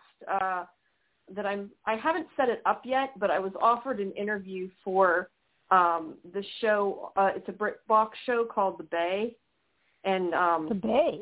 Hmm. yeah, she's the lead on the third I'm trying to find my email. The third series. She uh played Naomi on Lost. So I'm like Marsha Thomason. Oh, and I'm like yeah. she's from Lost. So that's like a double plus. So Yeah, um, it's I'm a like, bonus Yeah, of course. That's yeah. cool. So um so yeah, I'm probably going to be talking to her as well. I, I mean, that's not confirmed or anything, but um, I just thought about you because I thought, you know, because she mentioned Yeah, Lost. yeah, so it's Lost, yeah. very cool. Cool. And I'm still trying All to get Harold Perry, so we'll see. All right. Oh, yeah, uh, he's got a new let's show, Talk yeah. about Walking Dead. Then this one is where they it actually shows them more at the Commonwealth, right, in the whole party and everything. Yeah. Um, so uh, let me now. I, got to be careful because I have seen ahead, but but I just kind of Okay. curious. I, I want to tell you sort of how I feel. I don't know if you want to tell me or not tell me, but I feel like the Commonwealth is going to be end up be a good thing because I assume this is probably where they're going to leave the show. I don't think Hornsby is a good guy. I don't know that I think he's an evil murderer, but I don't think he's a good guy. But I feel like Pamela Hamilton, for the most part, I feel like maybe he's on the level. Like I don't think she's doing everything the right way. Like the whole, I because I was I was thinking about it, and like the fact that there's all these class systems is kind of not good. But I, I thought about it, and it's kind of like if you're getting back to society, that's always going to be there. You know what I mean? Like everybody has a role to play, and some people are are more important jobs than others. And I just started thinking about it and wondering, like, could a full society exist without that? Like, it would be nice to say it could, but I don't well, know if it could. What do you? I was just kind of curious what you thought about that. And my my comment about Hamilton, I don't know whether you Hamilton, Hamilton. I don't know what Hamilton, to, uh, Pamela Hamilton. Let's call her Hamilton. That's why I said, or Pamela Milton. She's not even Hamilton. Why am I calling her Hamilton? Pamela, Pamela Milton. I yeah. don't know. So Anyway, I have a bunch Milton. of I have a bunch of issues with this episode that we can talk about. But in terms of your idea right now, your question right now about class structure, I think that what they're getting at is like I agree with you that it's natural when you are forming a society that you might fall into our previous patterns. I do think I I think the point they're trying to make is that the previous class structure didn't work for a lot of people. Um, no, of course not. didn't didn't work for women, didn't work for people of color for sure, didn't work for people with no money, and they fall into the same thing where this woman, Pamela Milton, father was the president, right? She makes father was president of the U.S. She's from a she's from a a big political family, and that seems to be the only reason that she's in charge, and she seems to only care about like the privileges and the perspective, and not about people. Although I felt like it wasn't really that well done in this episode. I I, I, I really feel like she's still doing a decent job though. Like I don't know, and I mean I don't know because I haven't seen enough. I just kind of it made me wonder, just like from a from a perspective of like not necessarily even Walking think- Dead. I just was I think thinking you're doing about a decent job. could- could that work? Could you not I think have it- that social structure? I think if it's the zombie apocalypse and you have 50,000 people inside your walls who are safe, you're doing a good job in some ways, right? But Right, I right. think that look, they've, they've instituted money. We've never seen money in any in any group ever, right? We've never seen like the idea. There's some stuff going on that, and you're assigned to your job based on your job before the apocalypse. Yeah, which is that I don't- ridiculous. It's been Right. at least But I guess- 12 years, right? It's ridiculous Yeah, that your that job should be your previous with. job. Yeah. But I guess what I'm Um, saying is I don't know if you could have a society without a system as in the sense if you're more productive to society, not that you should have to have your old job. People that can do other jobs should be able to do what they can do. But I'm saying like being a person who is more I don't want to say worth more, but that I'm trying to think of the right wording, but that it, like I said, is more productive, helps the society more and helps people. I feel like you're always kind of going to have some people are more important than other people. But I, But- I do think that like Yeah. race and class, race and all that shouldn't be a part of it. I don't know. I just it just made me w- wonder. I was just thinking about it. it um, just well, in a general yeah. sense. I mean, I mean, I think that this, yeah, I, this is why it wasn't well done because it was all sort of dumped on us in a big blah, and we we missed the whole part where like we've had a time Yeah, jump there's- again. And I think it's huge that we didn't see the part where our characters agree to join the Commonwealth. Like we just see them 30 days in, right? And it's like last week they knock on the door, this week they're 30 days in. That's a problem for me. Um, Yeah, I agree And- with that. And I don't think we've seen a whole lot of it yet. I, I've seen further, and I just was kind of. I you know we might get some it. But- flashbacks, whatever, but I think that it's a, it is kind of a bad way to run a society. Like I'm sorry, like Connie, Connie was an investigative reporter before, and now they make her an investigative reporter. I'm sorry, does do you need an? Do you need that right now? She's she's an amazing. It's like they don't even have zombies outside their gates. It's crazy because we They're have trying seen to it too normal. Yeah, I, we I have seen so many communities decimated by a herd. We have seen like Alexandria and Hilltop and so many places that were doing great, but a herd will take you out. And they're not worried about like having like, I mean, they do have an army, but I just feel like now you have a guy who was a, you know, part of this episode is this guy who, this guy Tyler, who was a, um, a, a, a an army guy, and Princess beats him up, and he's demoted to waiter and he loses his money and he can't support his kids or whatever and it it just is a little ridiculous that you'd be booted out of the army for that and that i don't know it's all a little like Yeah, there's some kind of thing going on with that. Um, some kind of I don't know if it's necessarily I mean, cover it- up, it's something from- going on. i mean it, it's from the comic book in a lot of ways but this idea that we i felt like i just felt like this episode took us a little too quickly into this something's rotten in the class structure and we didn't it, i wish that we could have seen a slower build with our people seeing something as rotten in this community. Although that's a problem also. Excuse me, I'm going to sneeze. Here, here's my other comment though on the community. I kind of wonder because I think back to if you read, uh, it was the interview that um, the one that plays Connie was in. Uh, Lauren they, Ridloff. they were talking about yeah, Lauren. I can think of her name. Um, I think she was the one that first mentioned it. That um, said something how like their goal now isn't necessarily happiness. like you get used to, like like you just in normal life. I mean, everybody's goal to some extent is to be happy, but that isn't necessarily your goal in the apocalypse because your goal is to survive. And I just, as I'm watching this, kind of questioning and wondering, like, how much even if this place isn't perfect and has a class system and sucks in many ways, would you put up with it? Because I feel like yeah. uh, if it were me and I was in the apocalypse, I would rather live in a place that has tons of horrible rules, and even if they're unfair and it sucks, than be out starving and having to fight zombies every day. So well, I will say, too, I like I feel like she is at least this place seems like an overall good place. Like I'm sure that there's parts of it that aren't good, and that there's people that aren't good, just like there always is. But I feel like overall this is a, a good thing. I don't know. And again, I haven't read the well, comics, so I'm going. And to and here's the thing, right? Like, feel.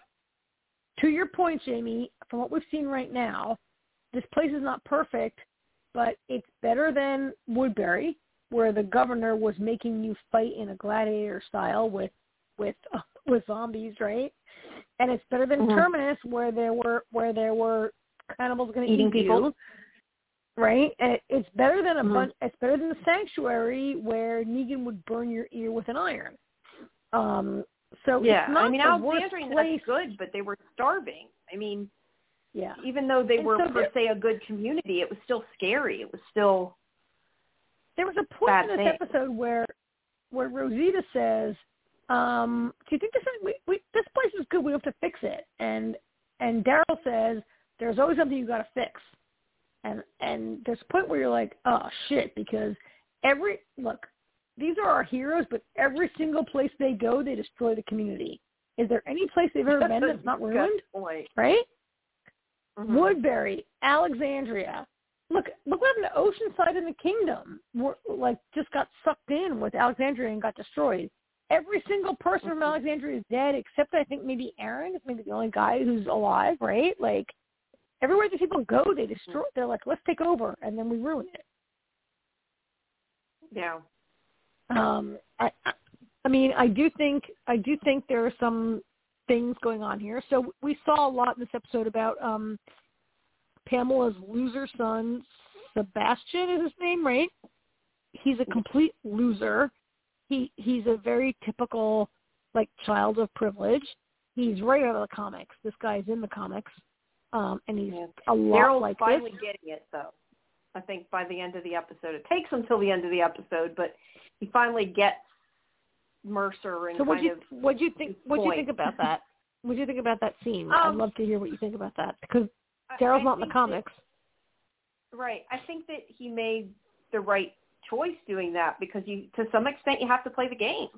I mean, that makes him look good in their eyes. Now, again, we don't know if there are or what is wrong with this place, and there are probably some bad things. But I mean, I think that was kind of Mercer's what he was trying to say to him. You got to get out of your own way. Like you, you have to play the game. To he's the the leader's son. He needs to look important. You know, if you want points, do it this way. And it's not necessarily the right thing to do, but like it, it is in this society, I guess. Like I think Yeah. that he got it. if that makes I that's agree. a good way to describe it. I don't think Mercer meant to the right. point that Daryl went. I don't think Mercer meant to go to the point that Daryl went. Like like No, no, I Mercer him giving right? him the guy and saying you did it. That's the part I'm specifically talking about, Yeah, not him yeah, risking but- his life. And No, no, but, but I think Daryl went a little a step further. Like when when Daryl saved Mercer from that zombie, and Mer- when Daryl saved Sebastian from the zombie, and Mercer's like he could have been fine, you have to save him. Like Mercer was like, let that guy have it, right? I don't know if he would have gone as far as Daryl did, but that's how Daryl like like I guess that's how that's our people, like the thing about our people, our Walking Dead people, this is what they do. They go in, they make friends, they take you down.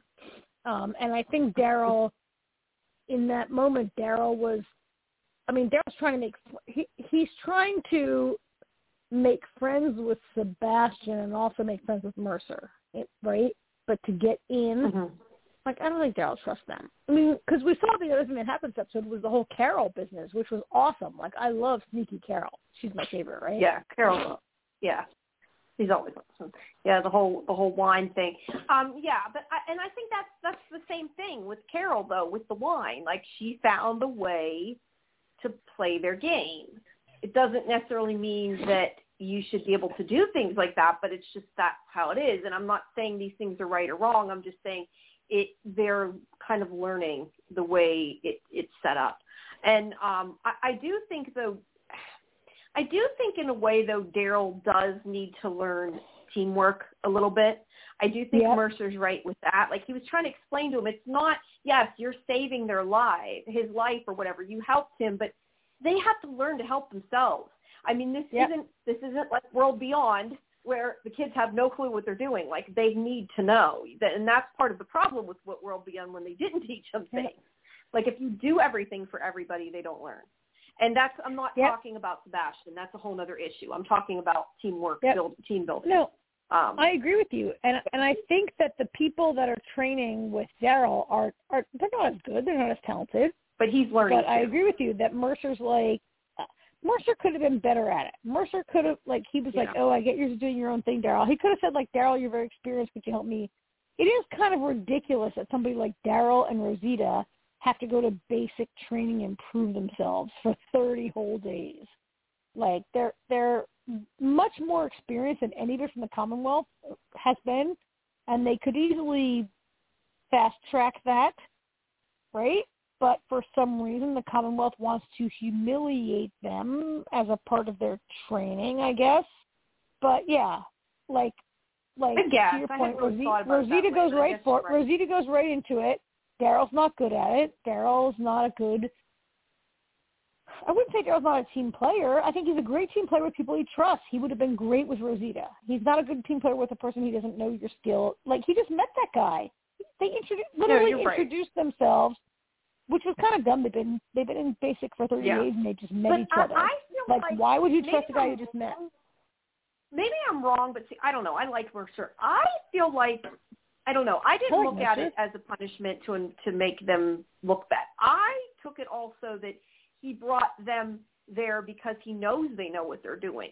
I think that bringing them to the team and making them go through the training is teaching the other people too, because they see how they yeah. operate. And and that's why I'm saying I feel like he's trying to to, to say to Daryl, you need to help them help themselves. Like it's not about showing Yeah. off and killing zombies. It's about learning and teaching. That's how I took it. So I took it more that he brought them there because they were good at it, because they knew what they were So doing. they no, could- they're so not they teaching the teach, class or yeah. anything, but I, I I think But it's kind of a learn by like a learn by example kind of by thing. example, yeah. hmm Yeah. It's just not Daryl's thing, but um Yeah, exactly. Daryl's Daryl. Daryl likes to go I mean, we have I mean, I don't seen know. I Daryl have no clue. on this. I mean, I think Daryl also like had that bad experience where he has to go out with Sebastian, who's like, "Oh, this little sword is a piece of shit, and this little thing is," and he's all like, you know, thinks he's, you know, I mean, they're out there for a vanity project um with This this. Stupid guy. I mean, that guy, like, what do you think about that guy? Let me ask, what do you think about him, Sebastian? He's obviously supposed to meant Oh, to be a total Sebastian? asshole, right? Yeah, Yeah, he he he's an asshole when he thinks he he's entitled. yeah, Um, yeah. I think he's going to die if he doesn't watch it. Um, I wouldn't be surprised if he did die. Um, although if he does, it could cause a lot more problems. But y- yeah, I mean, he's not really, as I talk about being a productive member of society, he's not really uh, necessary to the society other than he's her son. He's annoying. Right. He he's Uh, really um inept. I mean, and, it's like and twice somebody saved his life and he can't even appreciate that. He screams at them. yeah, Like He's I in guess the comic it was all set up He's for in him the to comic be book. hero, but it's still dumb. yeah. That's interesting. Yeah, he's a. Now, what about a, Hornsby? Yeah. What do you think about Hornsby? And by the way, I realized that's why I kept saying Hamilton. His name, last name's Hamilton. That's why I kept saying Yeah. Pamela Hamilton. I kept mixing them up.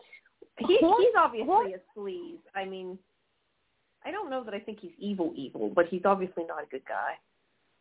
Uh, I There's mean, like levels of evil on this show to me. There's like alpha evil, Yes. there's like Negan evil, and there's like he's an asshole evil. so yeah. I I, I think don't he's think he's a. evil evil. I think, I think he's, he's a skilled. I think he's a skilled manipulator, and he's Right. trying to make his way into power. But I think he's not as skilled as somebody like Carol, right? Like we saw this thing where he like brings the wine, and and Pamela. I think he's good at using wine. people Boom. to his advantage. Yeah. I think he's good at knowing how to play the game and using people to his advantage. So the question is, is he using Carol or is Carol using him, right? I think it's a bit of both. I, I yeah, I, but I I mean, I- but I think he thinks he's using Carol, but Carol's like one Oh yeah, he thousand times definitely smarter than him, right? Carol.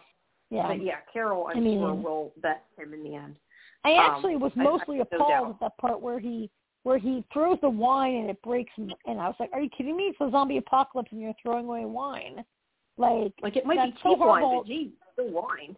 well, yeah, not just because it's wine, but also because you could use it for any purpose. Like, like here's like, do they have an unlimited wine supply chain in the in the Commonwealth? I don't think so. They can't. They, Well, I think Ohio, they only they're not care that the making wine. get the wine. I don't think they care that I know, but you could still use that for so many things. It's so useful for so many things. No, I agree with you. You could, I'm not right? but but the show is a little short sighted on that. But I think that like Yeah. I think that he thinks Ca- Carol is. We've seen it before. Carol is so good at making herself seem like a. I mean, here's the thing. Carol appears to have no job in the, except for baking cookies in the in the new right. yeah. Carol was a stay at home mom have her in the before, and she. great job. I mean, she's a total killer, and they're like, let's have you make some cookies. Um, Yes, but Yeah, to be fair, she doesn't little- advertise that she should be in a Yeah. different job. Also, Yeah. how do they even know? And that's my other question too. We say about you shouldn't have your job that you had in your previous life. Why do people even tell them the truth? I question. Because it's just exactly. like Yumiko's brother. He totally lied and didn't have to be a surgeon.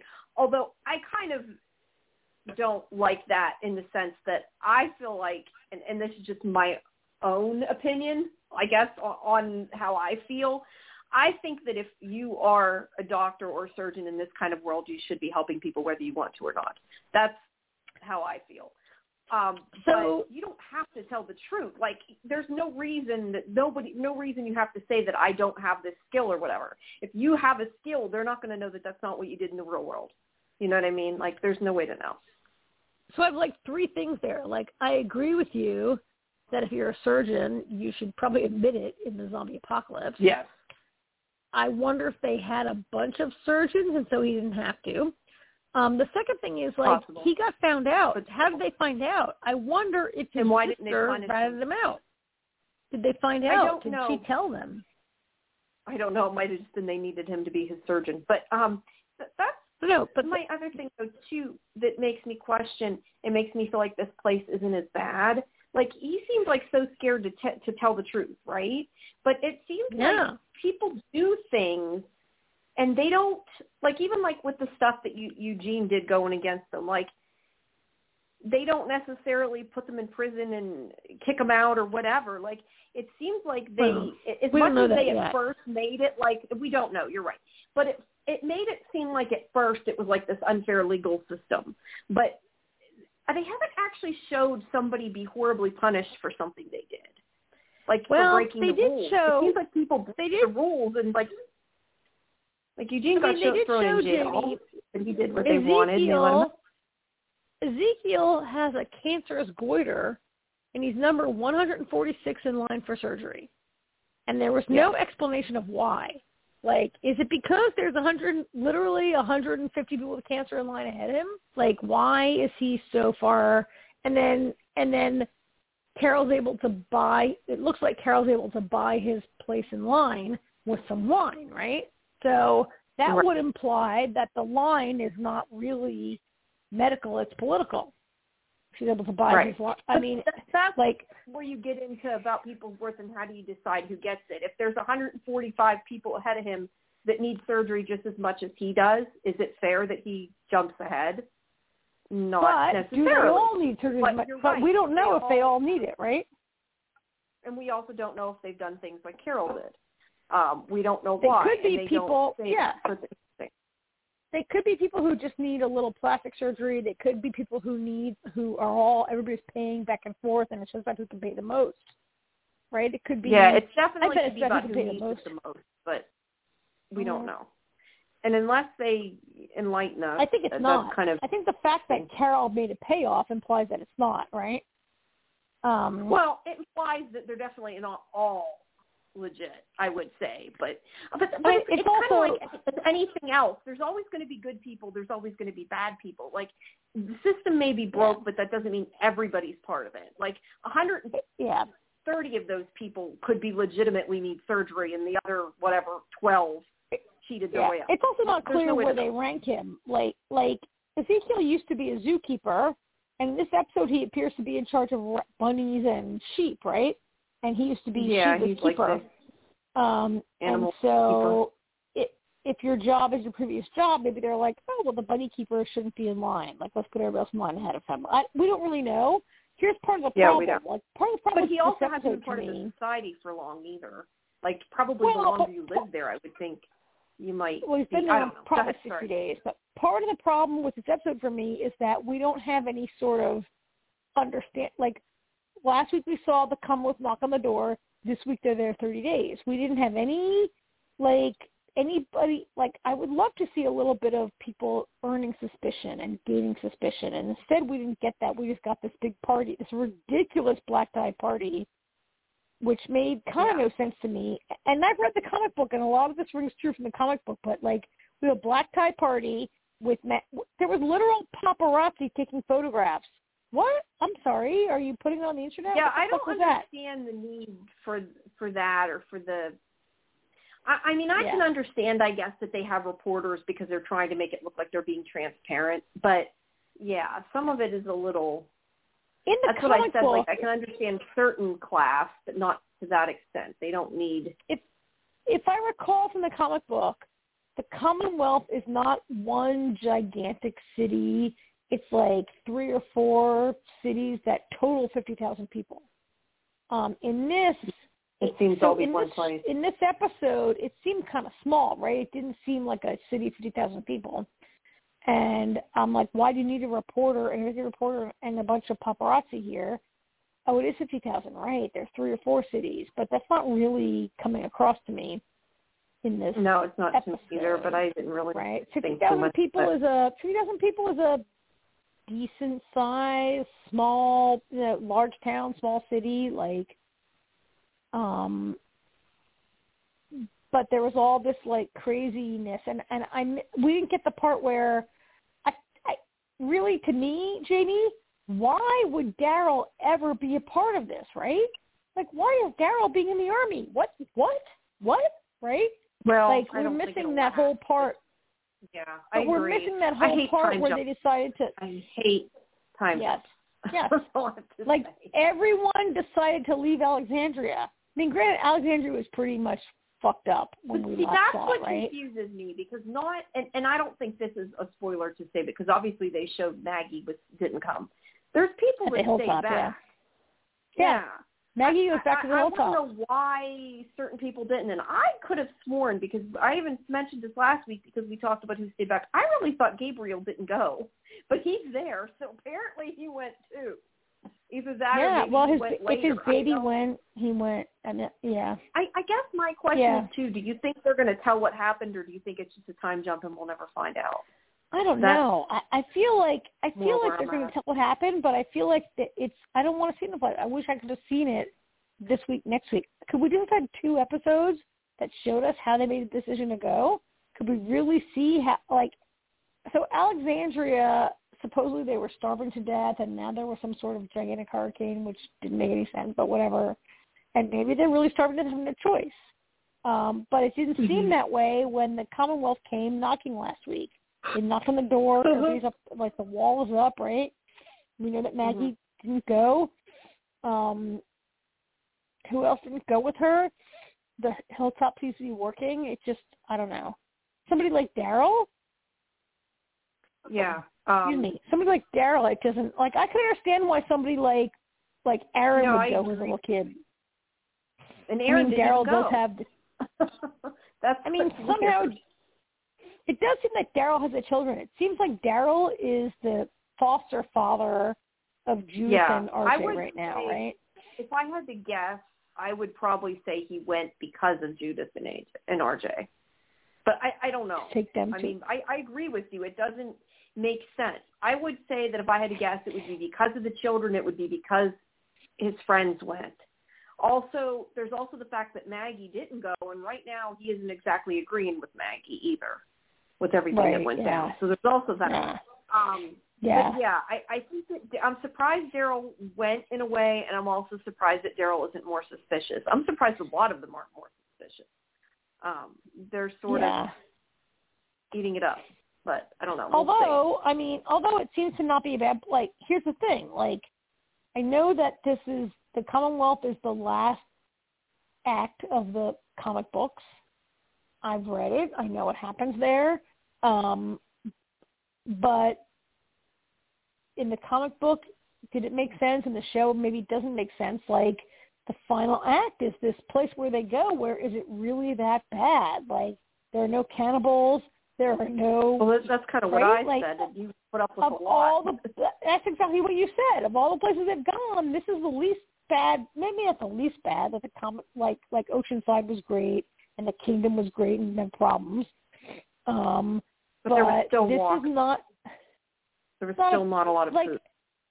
No. Well, I mean, except every time our characters show up, then they're like, let's take over and kill everybody. Um, right? No, like, our people are Mhm. kind of bad people. But this is not really a bad place to live compared to the alternative is like roaming the wilderness and having to fight walkers all the time. It's really not that bad a place to live. So um, I hope the show will do a better job of making the class conflict seem intolerable. Because it's got to be. I like the thing is, it's it's got to be worse than living Right. outside. Like, how bad is it that you'd rather live outside with the walkers? Right. But I also question that if it's such going to be a nice enough place that everybody stays, that I hope that there's a good reason why Daryl and Carol don't. Yeah, because Like, they're getting a new show, right? They've already blown that Yeah. again. Yeah. And I don't think they're going to be living in the Commonwealth for, for the show. So, um, no. yeah. Well, I- in the Commonwealth, I mean, it's been spoiled a little bit what happens to the Commonwealth. Like, I think you know what happens to the comic with the Commonwealth. Um, No, I mean, than I they're- assume that's the end and they stay. That's a, a guess. Okay, well, I, I will tell you that Rick Rick is still alive when they get to the Commonwealth. Rick is still alive in the comic book at this point when they get to Commonwealth. Rick's been dead. Rick's been gone, dead, gone, whatever, for like three seasons now on the show, right? So, Oh, and also so Michonne, that maybe they kill Rick or something. Okay. or or if You may kill not Rick, I'm not going to tell I'm- you if they kill Rick, if Rick takes over, whatever. Also, Michonne goes to the Commonwealth. Like like that whole bit about Magna being a big lawyer, that is Michonne. In the comic book, Michonne goes there, and Mich- they're like, "Oh, Michonne, you're a lawyer. Please help us." Yeah. Um, Um, the other thing is is that people are saying, and I wouldn't be surprised. I'm curious what you think. People are saying that Rick will probably come back for the finale. Do you think that that's likely? I would say no, but I think they want people to watch the movie, so I think yes. I wouldn't be surprised. yeah, Just because I feel like if you want people to come back, people who are disgusted with the show, you want them to come back and not be like, it's done, good. I think that you need something for people to be like, oh, I want to see more. You know, it's going to have I to have some kind of hook. I think those movies are going nowhere and will never happen. We've heard nothing. There, there's no script. There's no schedule. There's no nothing. Those movies were, uh, uh, they're never going to happen, in my opinion. I think they will. Um, I just think it might be a while. But I couldn't see AMC not. Making it I think if they wait a while, I, if they lose their momentum, they're in trouble, right? So I, I think I, I don't expect to see. I- I mean, I don't expect to see Rick appear now. I think they did a better job of of making him us think he might appear in like okay, so like Beyond the World Beyond Mhm. kind of led on that he could be up there or right? Like I just don't see Rick Yeah. appearing in the Commonwealth now. Well, I don't know about I don't see the the Commonwealth. Commonwealth. I just mean in the finale, even if it's like at the like last five seconds or something, I could see him. Eh, maybe to to to make it into the movies, yeah. Because because the other the other the only thing left is um Fear the Walking Dead, and Rick's not going to be in that. They're still in the past time wise, right? And then the anthology and is coming, and yeah, Dead is the anthology. So yeah, and I know yeah, honestly, so. for anybody listening, I have no idea, no clue, and I I mean I've seen two more, but I don't know beyond that. And there's also another break before this because I noticed that this is part two of three. I don't know if you noticed that, but it says oh, that yeah, on like yeah, the artwork. So yeah, there's going to be another break at some point. I'm not even sure Yeah. when. Yeah. yeah. I don't know. I, I guess I'd like to see the Commonwealth feel like I- the Commonwealth in the comic book makes a little more sense than in the show because I just feel like, for example, those stormtrooper uniforms they have, maybe they make sense in a comic book. In this show, I'm like, wait, where are they manufactured? Do they have a factory? Do they know how to make I know that's plastic what I was thinking too. They have that Kevlar? black Do tie they, event. right? They have that black tie event. Do they have factories making gowns and tuxes? Like where are they getting all this Did- stuff? Yeah, did they break into a George Lucas factory? Did they like what? Like how are they making this, right? That makes no sense. And like there's so much stuff going on here that you're like, what? Um that maybe in the comic book made a little more sense because the comic book is only like what is it, like eight or ten pages and then you move on to next week, right?